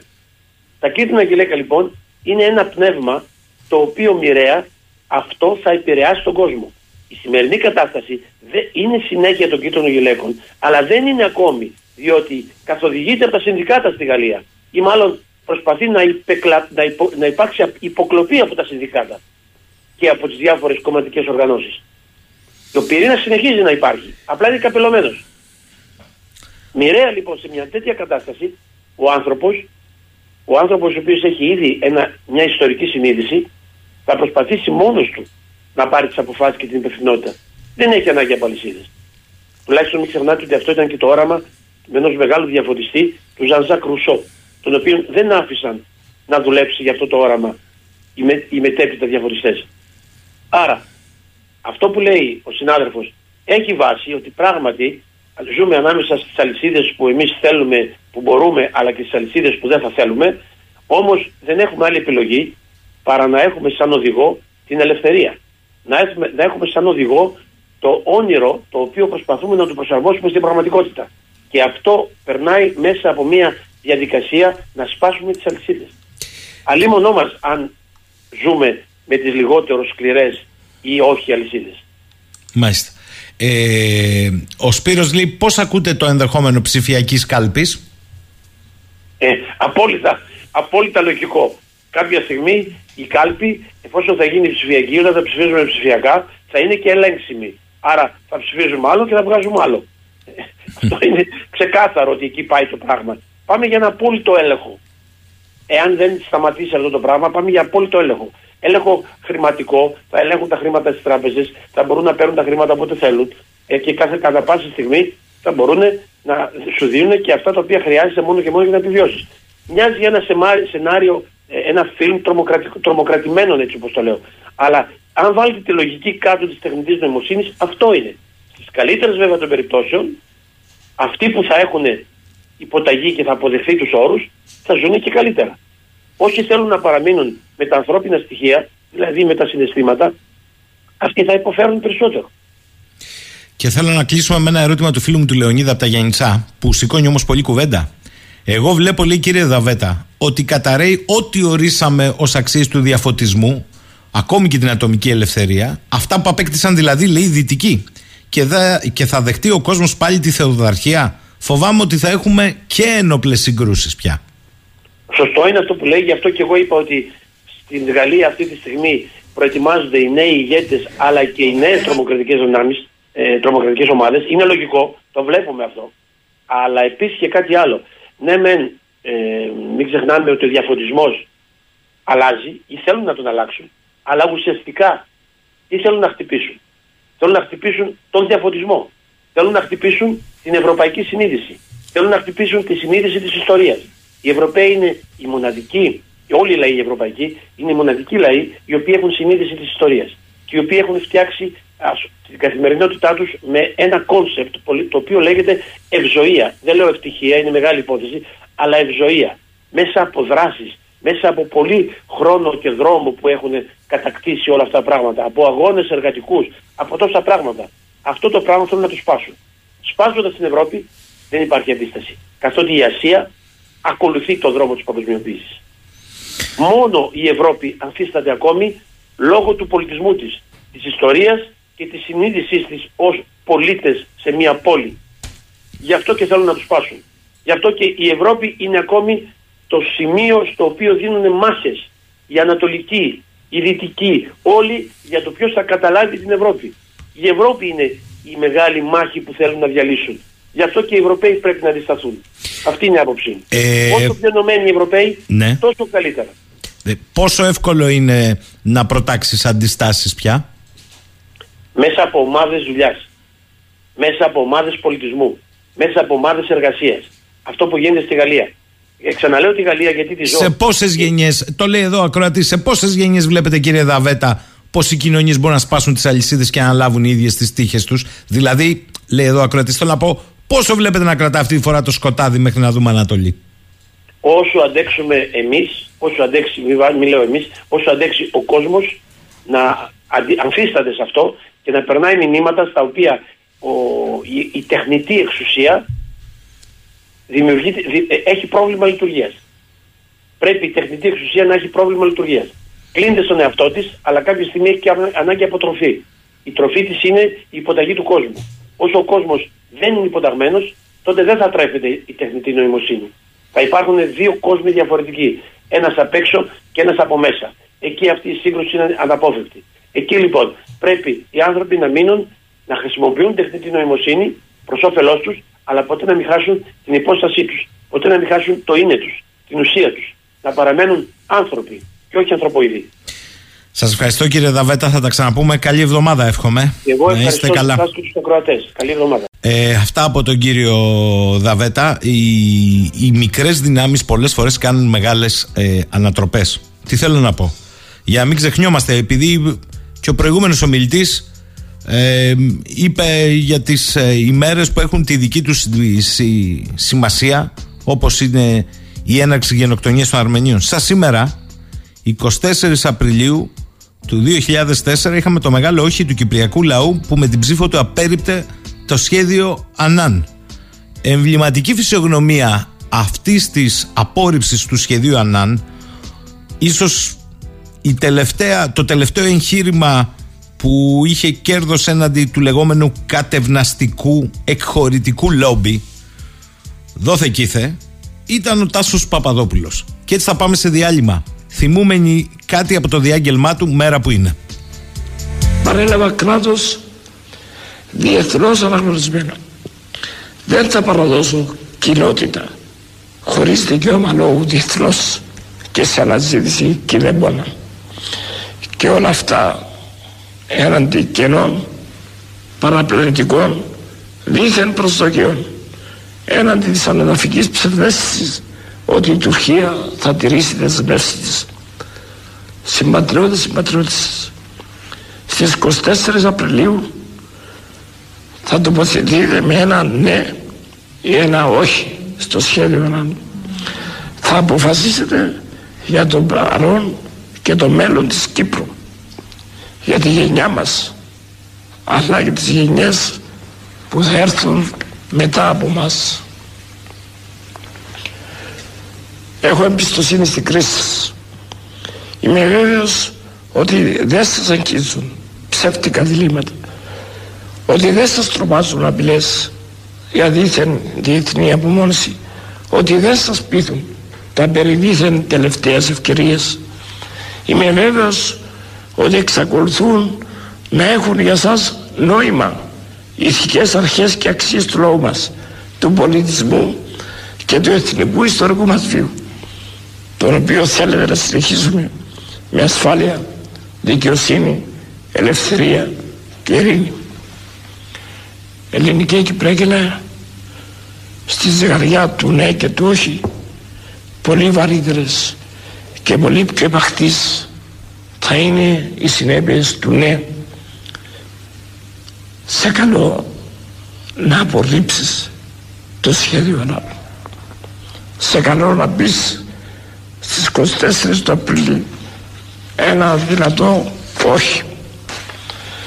Σε καλό να υπερασπιστείς το δίκαιο την αξιοπρέπεια και την ιστορία εδώ είμαστε 11 και 33 όπως τα λέγαμε στην αρχή με τον εμπειρογνώμονα πριν από λίγο έχουμε ανάρτηση από το Ελληνικό Υπουργείο Εξωτερικών η Ελλάδα ευχαριστεί τη σύμμαχο Ιταλία την Πρωθυπουργό Μελώνη, τον Αντώνιο Ταγιάννη και ειδικά το φίλο Κροσέτο για την εκένωση ακόμη μιας ομάδας Ελλήνων από το Σουδάν. Πώς μας τα λέει ο εμπειρογνώμονας, εμείς τα ευχαριστούμε άλλους. Τώρα, αν θα στήσουμε ευχέστε στην Ελευσίνα, είναι άλλο θέμα. Και η Μαρία μου λέει, γιατί υπενθυμίζουμε την απόρριψη του σχεδίου Ανάν σαν σήμερα 24 Απριλίου γιατί νομίζουμε ότι καλόν φάρμακο στη λύθη είναι η μνήμη. Και όταν μάλιστα ε, στην πολιτική και τη διπλωματία των ε, σεισμών όπως τη λένε ε, έχουμε έκδοση νέο νόταμ για άσκηση του τουρκικού ναυτικού στα διεθνή ύδατα του Αιγαίου με την ταμπέλα αποστολή προστασίας του περιβάλλοντος και υποστήριξη έρευνας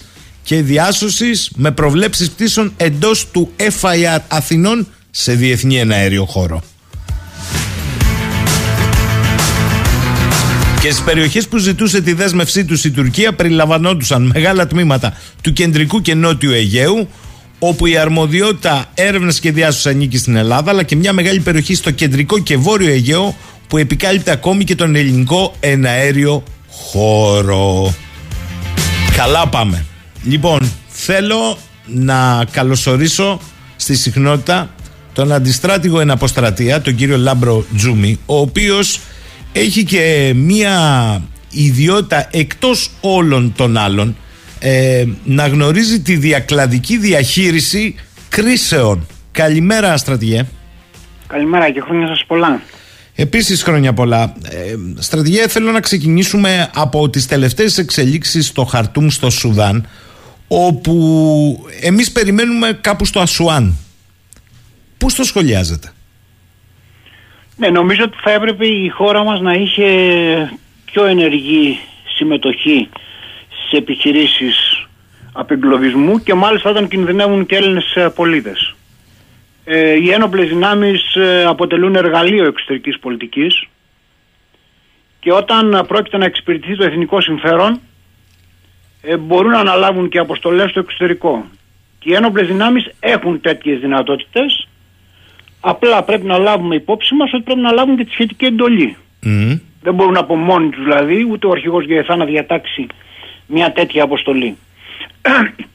Κοιτάξτε, η προβολή ισχύως και η επίδειξη σημαίας ε, τη στιγμή μάλιστα που βρίσκεται σε κίνδυνο η ζωή ε, Ελλήνων πολιτών σε περιοχές πέραν των ελληνικών συνόρων προσδίδει κύρος στις ένοπλες δυνάμεις και καθιστά τη χώρα μας έναν α, υπολογίσιμο παράγοντα στο εξωτερικό και στο σχεδιασμό αλλά και στη διαδικασία λήψης αποφάσεων γενικότερα.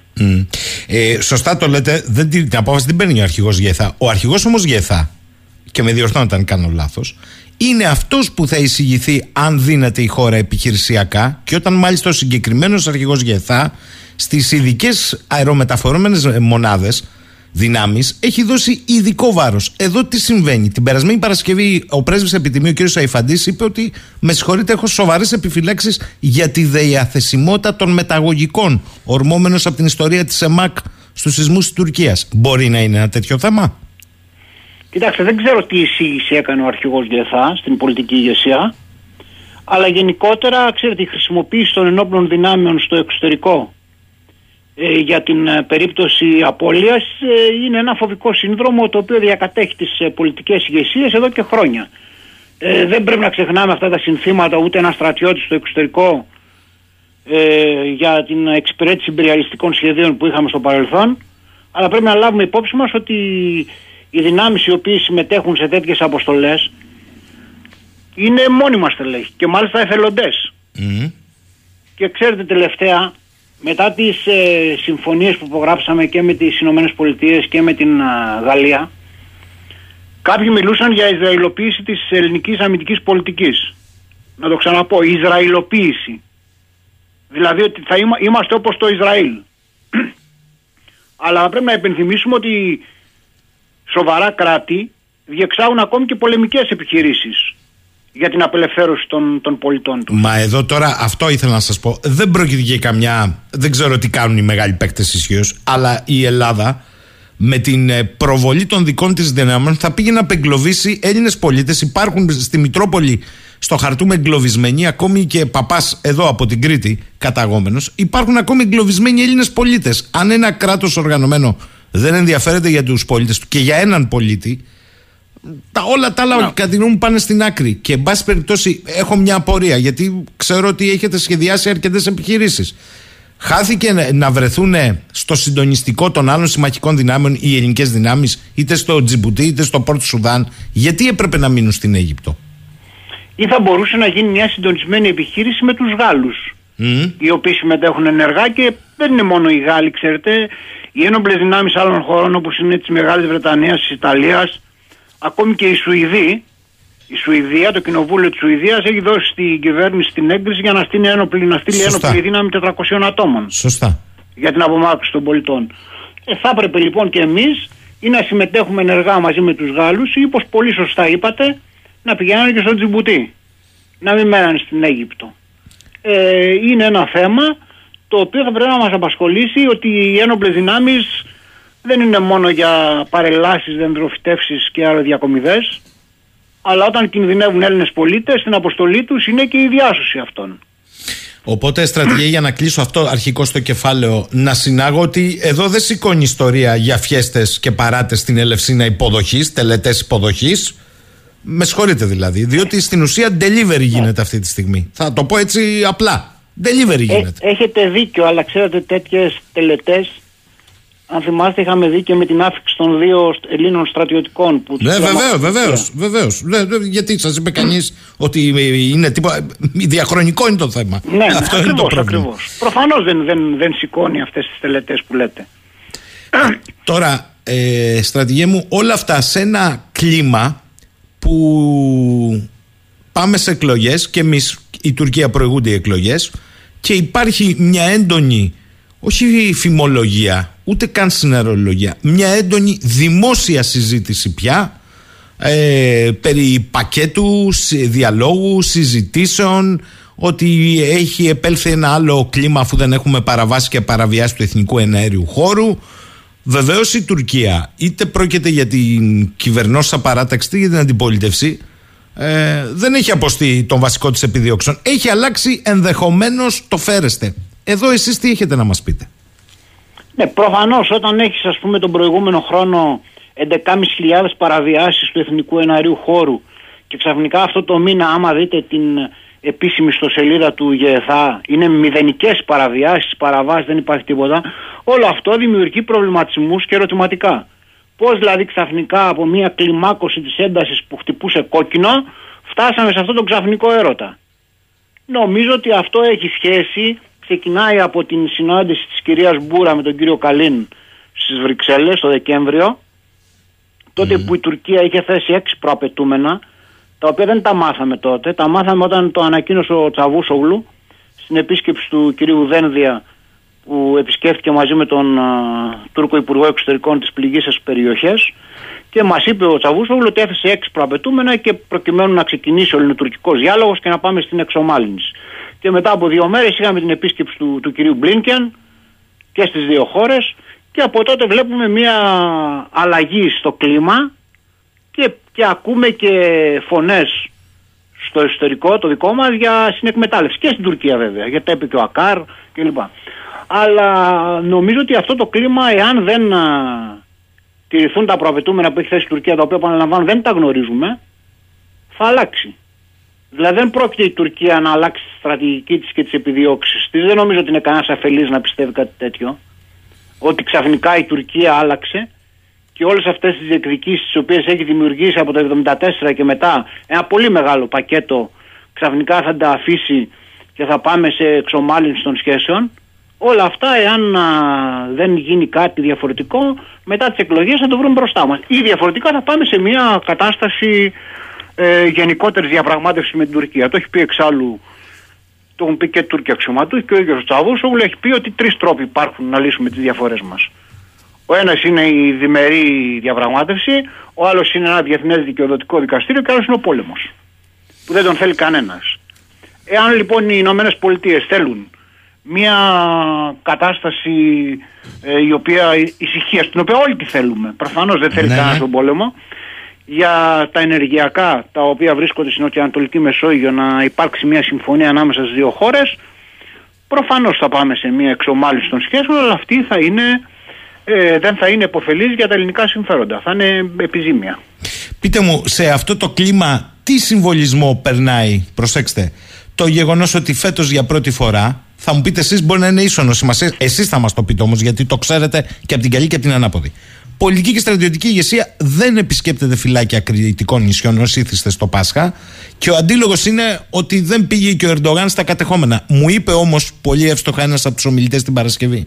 Καλά, ο Ερντογάν δεν πήγε στην παράνομη κατοχή. Το εξισώνουμε με το ότι δεν πήγαμε σε σημείο κυριαρχίας δικό μας. Ναι, δημιούργησε ερωτηματικά όλη αυτή η απουσία και της πολιτικής και της πολιτιακής και της στρατηγική ηγεσίας. Είναι ερωτηματικά ή θα μπορούσε να είναι προανάκρουσμα περί μείωσης στρατιωτικού αποτυπώματος. Ναι, αυτή η μείωση του στρατιωτικού αποτυπώματος είναι έτσι όπως το έχουν διατυπώσει οι Ηνωμένες Πολιτείες μέσω του κ. Πομπέο.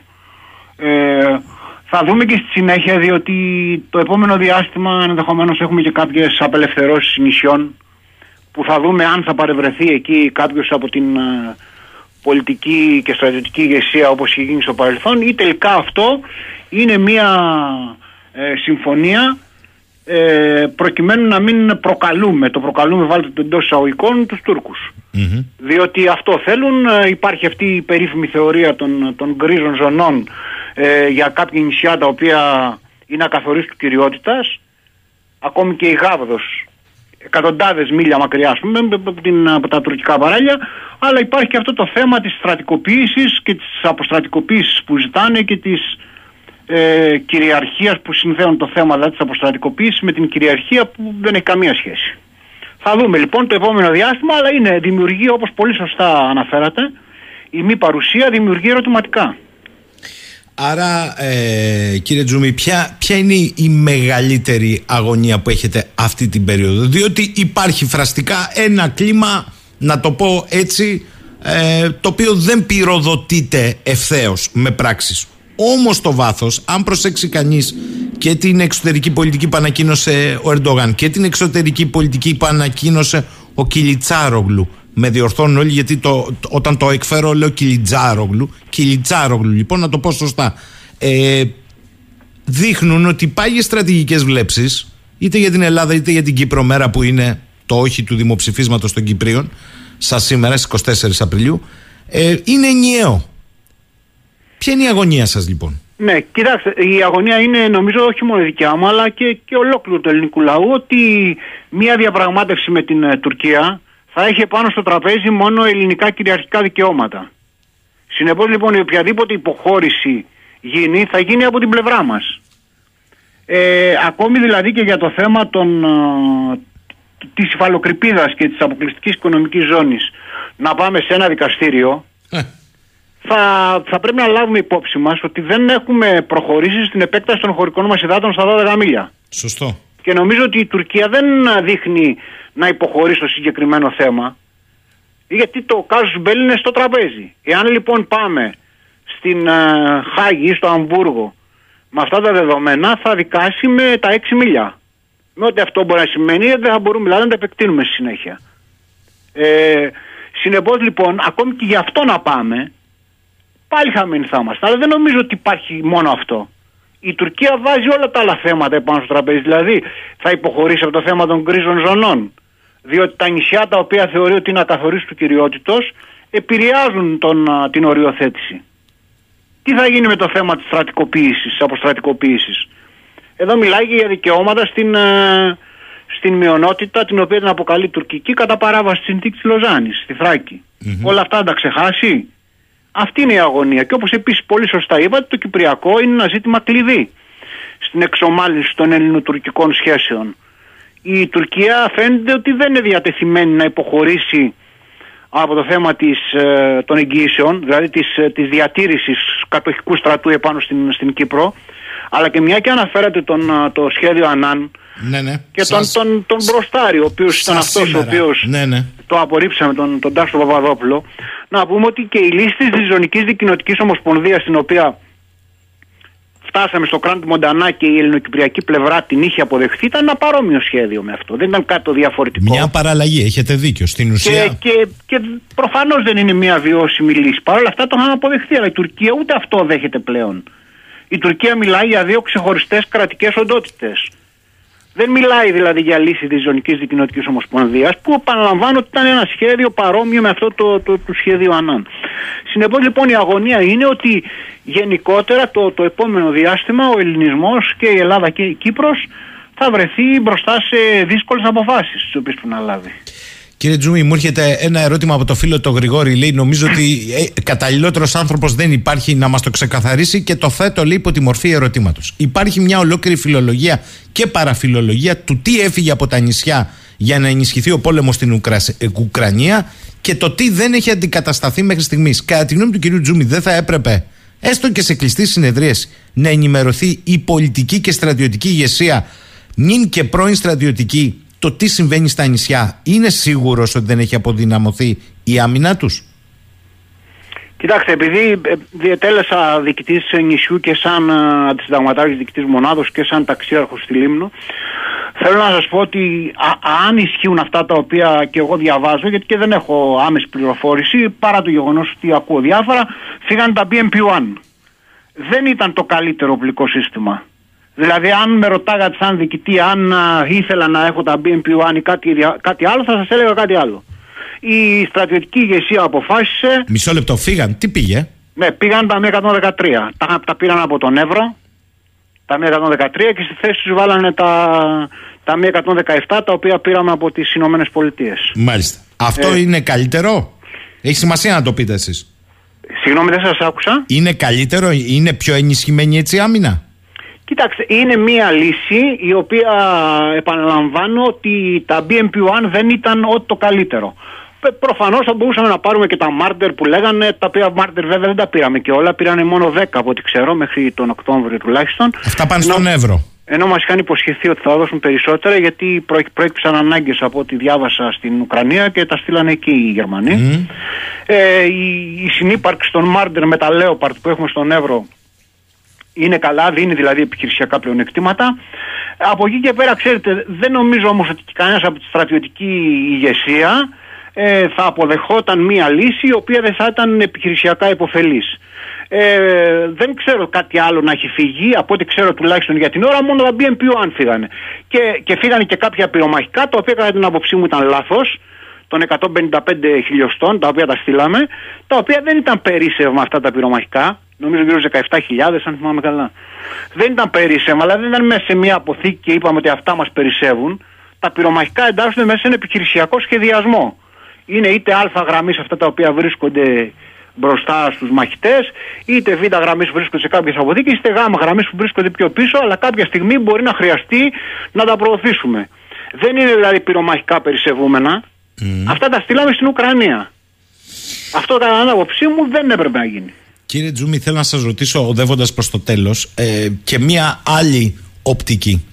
Ε, καλή είναι οι εξοπλισμοί, θα πει κάποιος, εφόσον βεβαίως καλύπτουν τις στρατηγικές σου και τις τακτικές σου ανάγκες. Το ερώτημα όμως είναι άλλο. Η χώρα δεν θα έπρεπε να αναπτύξει με ίδιες δυνάμεις και με το εγχώριο δυναμικό της αυτό που έχει αναπτύξει μέχρι και η Τουρκία και εξηγούμε. Εδώ στην Ουκρανία γίνεται χρήση, θα το πω όσο πιο απλά γίνεται, ιρανικών λέει drones με, ξύλινες, ε, με ξύλινα πτερίγια, κόστους 2.000 ευρώ μόνο έκαστο. Εντάξει, από τα 20 δεν θα περάσουν και τα 20. Τα πέντε που περνάνε κάνουν ζημιά. Επειδή γίνεται μεγάλη συζήτηση για την αεροπορία, συζήτηση για το ναυτικό. Όμως μας έχουν πει πολλοί ότι εδώ αποδείχτηκε ότι το πυροβολικό, τα πυραυλικά συστήματα από την εκτόξευση από σταθερές πλατφόρμες, ιδίως από τα νησιά, θα μπορούσαν να είναι μια γερή αμυντική ομπρέλα. Δεν θα έπρεπε να τα συζητάνε αυτά, να τα αναπτύσσουν αυτά, τα πολιτικά κόμματα, το εγχώριο δυναμικό, τα πανεπιστήμια, τα ιδρύματα. Κάπως έτσι τα φτιάξει η Τουρκία. Κοιτάξτε, ε, νομίζω το γνωρίζετε και καλύτερα ότι η ελληνική αμυντική βιομηχανία δεν βρίσκεται στο καλύτερο επίπεδο. Είναι υποκατάρρευση. Έτσι θα το έλεγα. Ακόμη και μια βίδα όταν χρειαζόμαστε πρέπει να πάμε στο εξωτερικό. Και αυτό είναι ένα, ένα πρόβλημα σε αντίθεση με την Τουρκία που περίπου 65 με 70% των οπλικών συστημάτων τα οποία χρησιμοποιούν οι τουρκικές ενόπλες δυνάμεις κατασκευάζονται από την εγχώρια αμυντική βιομηχανία με κυριότερη απειλή για μας που είναι η, τα μη επανδρομένα αεροχήματα που έχουν αναπτύξει μια πολύ μεγάλη τεχνολογία οι Τούρκοι εδώ και μια δεκαετία. Ε, πρέπει όμως να λάβουμε υπόψη μας ότι το τελευταίο διάστημα και επαναλαμβάνω παρά τους ενδιασμούς που υπάρχουν για την ελληνική αμυντική βιομηχανία, ότι αυτή η επιθετικότητα της Τουρκίας μας έχει αφυπνίσει. Και γι' αυτό προχωράμε και σε αυτό το εξοπλιστικό πρόγραμμα. Ε, τελευταία θέλω να σας πω ότι αυτή η προμήθεια που αναγγέλθηκε για τους ε, πυράβλους τους Spike Loss, τους ε, Ισραηλινούς, είναι ένα, ε, ένα όπλο υψηλής αποτελεσματικότητας. Ε, χάρη στο βεληνικές του φτάνει τα 35 χιλιόμετρα, αλλά μπορεί να πλήξουν και στόχους που είναι όχι μόνο άρματα μάχης, αποβατικά σκάφη, ταχύπλοα, ε, ελικόπτερα.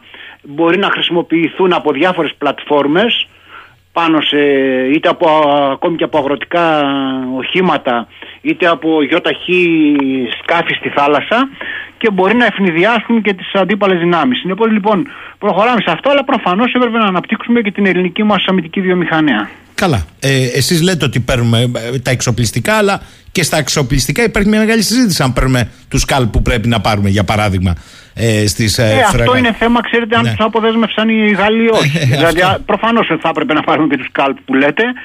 Αλλά το θέμα είναι τι συμφωνίες κάνεις και πώς μπορείς να τα πάρεις αυτά τα πράγματα. Λοιπόν, μου λένε δύο ακροατές εδώ, νησιώτες. Ο, ε, ο ένας δεν απαντά ευθέως ο κύριος Τζούμης. Είναι τα M113 καλύτερη επιλογή επιχειρησιακά σε σχέση με τα ε, BMP1 που αντικατέστησαν. Κάνουν αυτό για το οποίο τα BMP1 είχαν αναλάβει. Γιατί τα BMP1 δεν ήταν εκεί για να μεταφέρουν προσωπικό και όλοι το ξέρουν. Και ο άλλος λέει για να απαντήσετε συνολικά. Τα 117. Όπα, έπεσε η γραμμή. Για να την αποκαταστήσουμε αν μπορούμε. Να διαβάσω εγώ το ερώτημα του Θάνου μέχρι να ξανά έχουμε τον κύριο Τζούμι. Το, τα 117 είναι άχρηστα λέει εδώ κατά τη γνώμη του ο Θάνος γιατί τα νησιά και μόνο για τα νησιά και μόνο το κόστος για μια τριμηνιαία προληπτική συντήρηση είναι 350 ε, ευρώ. Δεν ξέρω, τον έχουμε, τον κύριο Τζούμι. Για να δούμε. Στο καλύτερο, ε. Στο κλείσιμο και στα ερωτήματα που υπήρχαν. Ελάτε κύριε Τζούμι, για να μην νομίζει κανείς ότι έγινε και εξ του. Όχι, ζητώ συγγνώμη. Όχι, όχι. Λογικό. Τι απαντάτε λοιπόν; Σα άκουσα, σας άκουσα που είπατε για τα BMP1, αν δεν κάνω λάθος. Ναι. ερώτημα το οποίο υπήρχε. Ναι, ότι αν τελικό. τε- ότι εκεί δεν ήταν για να μεταφέρουν προσωπικό, μου λέει εδώ ένας νησιώτης. Όλοι ξέρουν τι δουλειά κάναν. Την κάνουν αυτή τη δουλειά τα M117. Τα, τα μη 117 πήγαν στον Εύρο. Δεν έχουν πάει στα νησιά. Τα 113. Τα, μη- τα πήγαν, πήγαν στα νησιά τα μη 113, τα οποία είναι τεθωρακισμένα αρχήματα μεταφοράς προσωπικού. Ναι. Αλλά νομίζω ότι ε, έχουμε επικεντρωθεί στο γεγονός ότι είχαν ένα πυροβόλο τα, τα BMP1 και το οποίο είναι ισχυρότερο από τα μία 113. Δεν είναι αυτό. Εμείς πρέπει να λάβουμε υπόψη μας ότι μία ενέργεια εναντίον ενός ε, νησιού πρέπει να την αντιμετωπίσουμε στα πρώτα στάδια, στα προκαταρκτικά στάδια που ξεκινάνε από τη φόρτωση στα μεταγωγικά και όχι όταν έχει, έχουν φτάσει τα, τα μεταγωγικά ή έχουν αποβιβαστεί οι δυνάμεις. Νομίζω ότι ακόμη και σε αυτή την περίπτωση τα μία 113 Μμμ. ε, βοηθάνε στην α, αντιμετώπιση αεροπρογεφυρωμάτων και πυρογεφυ- προγεφυρωμάτων παρά το να έχουμε ένα στατικό πυροβόλο όπως τα BMP-1. Θέλω να σας πω ότι τα BMP-1 είχαν προβλήματα ε, και εργοστασιακά από τη μάνα τους δηλαδή. Μμμ. Όταν έσβηνε η μηχανή τους ε, δεν λειτουργούσαν φρένα, δεν λειτουργούσε τίποτα. Μπορούσαν, είχαμε γίνει ατυχήματα στο παρελθόν. Στα Γιάννενα είχαμε ένα ατύχημα που είχαν σκοτωθεί τέσσερις αντιπολογαγοί από BMP-1 ε, δεν εί- είχαμε προβλήματα στη συντήρησή τους. Συνεπώς λοιπόν ε, δεν ήταν ό,τι το καλύτερο επαναλαμβάνω. Ε, νομίζω ότι η στρατιωτική ηγεσία ήξερε καλύτερα από τον καθέναν στο θέμα αυτό και την αντικατάστασή τους και στις εισηγήσεις που έγιναν ε, είχαν, ε, ε, ε, κινούνται στη σωστή κατεύθυνση. Εγώ κρατώ αυτό που είπατε. Περισσότερα ερωτηματικά θα έπρεπε να υπάρχουν για τα πυρα, πυρομαχικά που δεν είναι Ναι. ε, περίσσευμα. Όπως είπατε, αλλά είναι βάση ενός σχεδιασμού. Και αυτά που είπατε για την ανάγκη ανάπτυξης εγχώριας ε, βιομηχανίας. Εκεί είναι το κλειδί τελικώς. Ναι, νομίζω ότι εκεί, είναι, εκεί, είναι. Εκεί, εκεί πρέπει να, εκεί πρέπει να επικεντρωθούμε και όλες οι συμφωνίες που γίνονται με τις ξένες χώρες όπως οι Ηνωμένες Πολιτείες Αμερική και η Γαλλία πρέπει να υπάρχει και συμπαραγωγή από την ελληνική αμυντική βιομηχανία. Μάλιστα. Αυτό είναι το κρίσιμο. Θέλω να σας ευχαριστήσω, Αντιστράτηγε. Καλή σας ημέρα από το καλά. Ηράκλειο. Να είστε καλά. Λοιπόν, και με τον κύριο Λαμπροτζούμι φτάσαμε στο τέλος για σήμερα. Να είμαστε καλά, τα πούμε αύριο. 10 και κάτι. Καλημέρα σε όλους.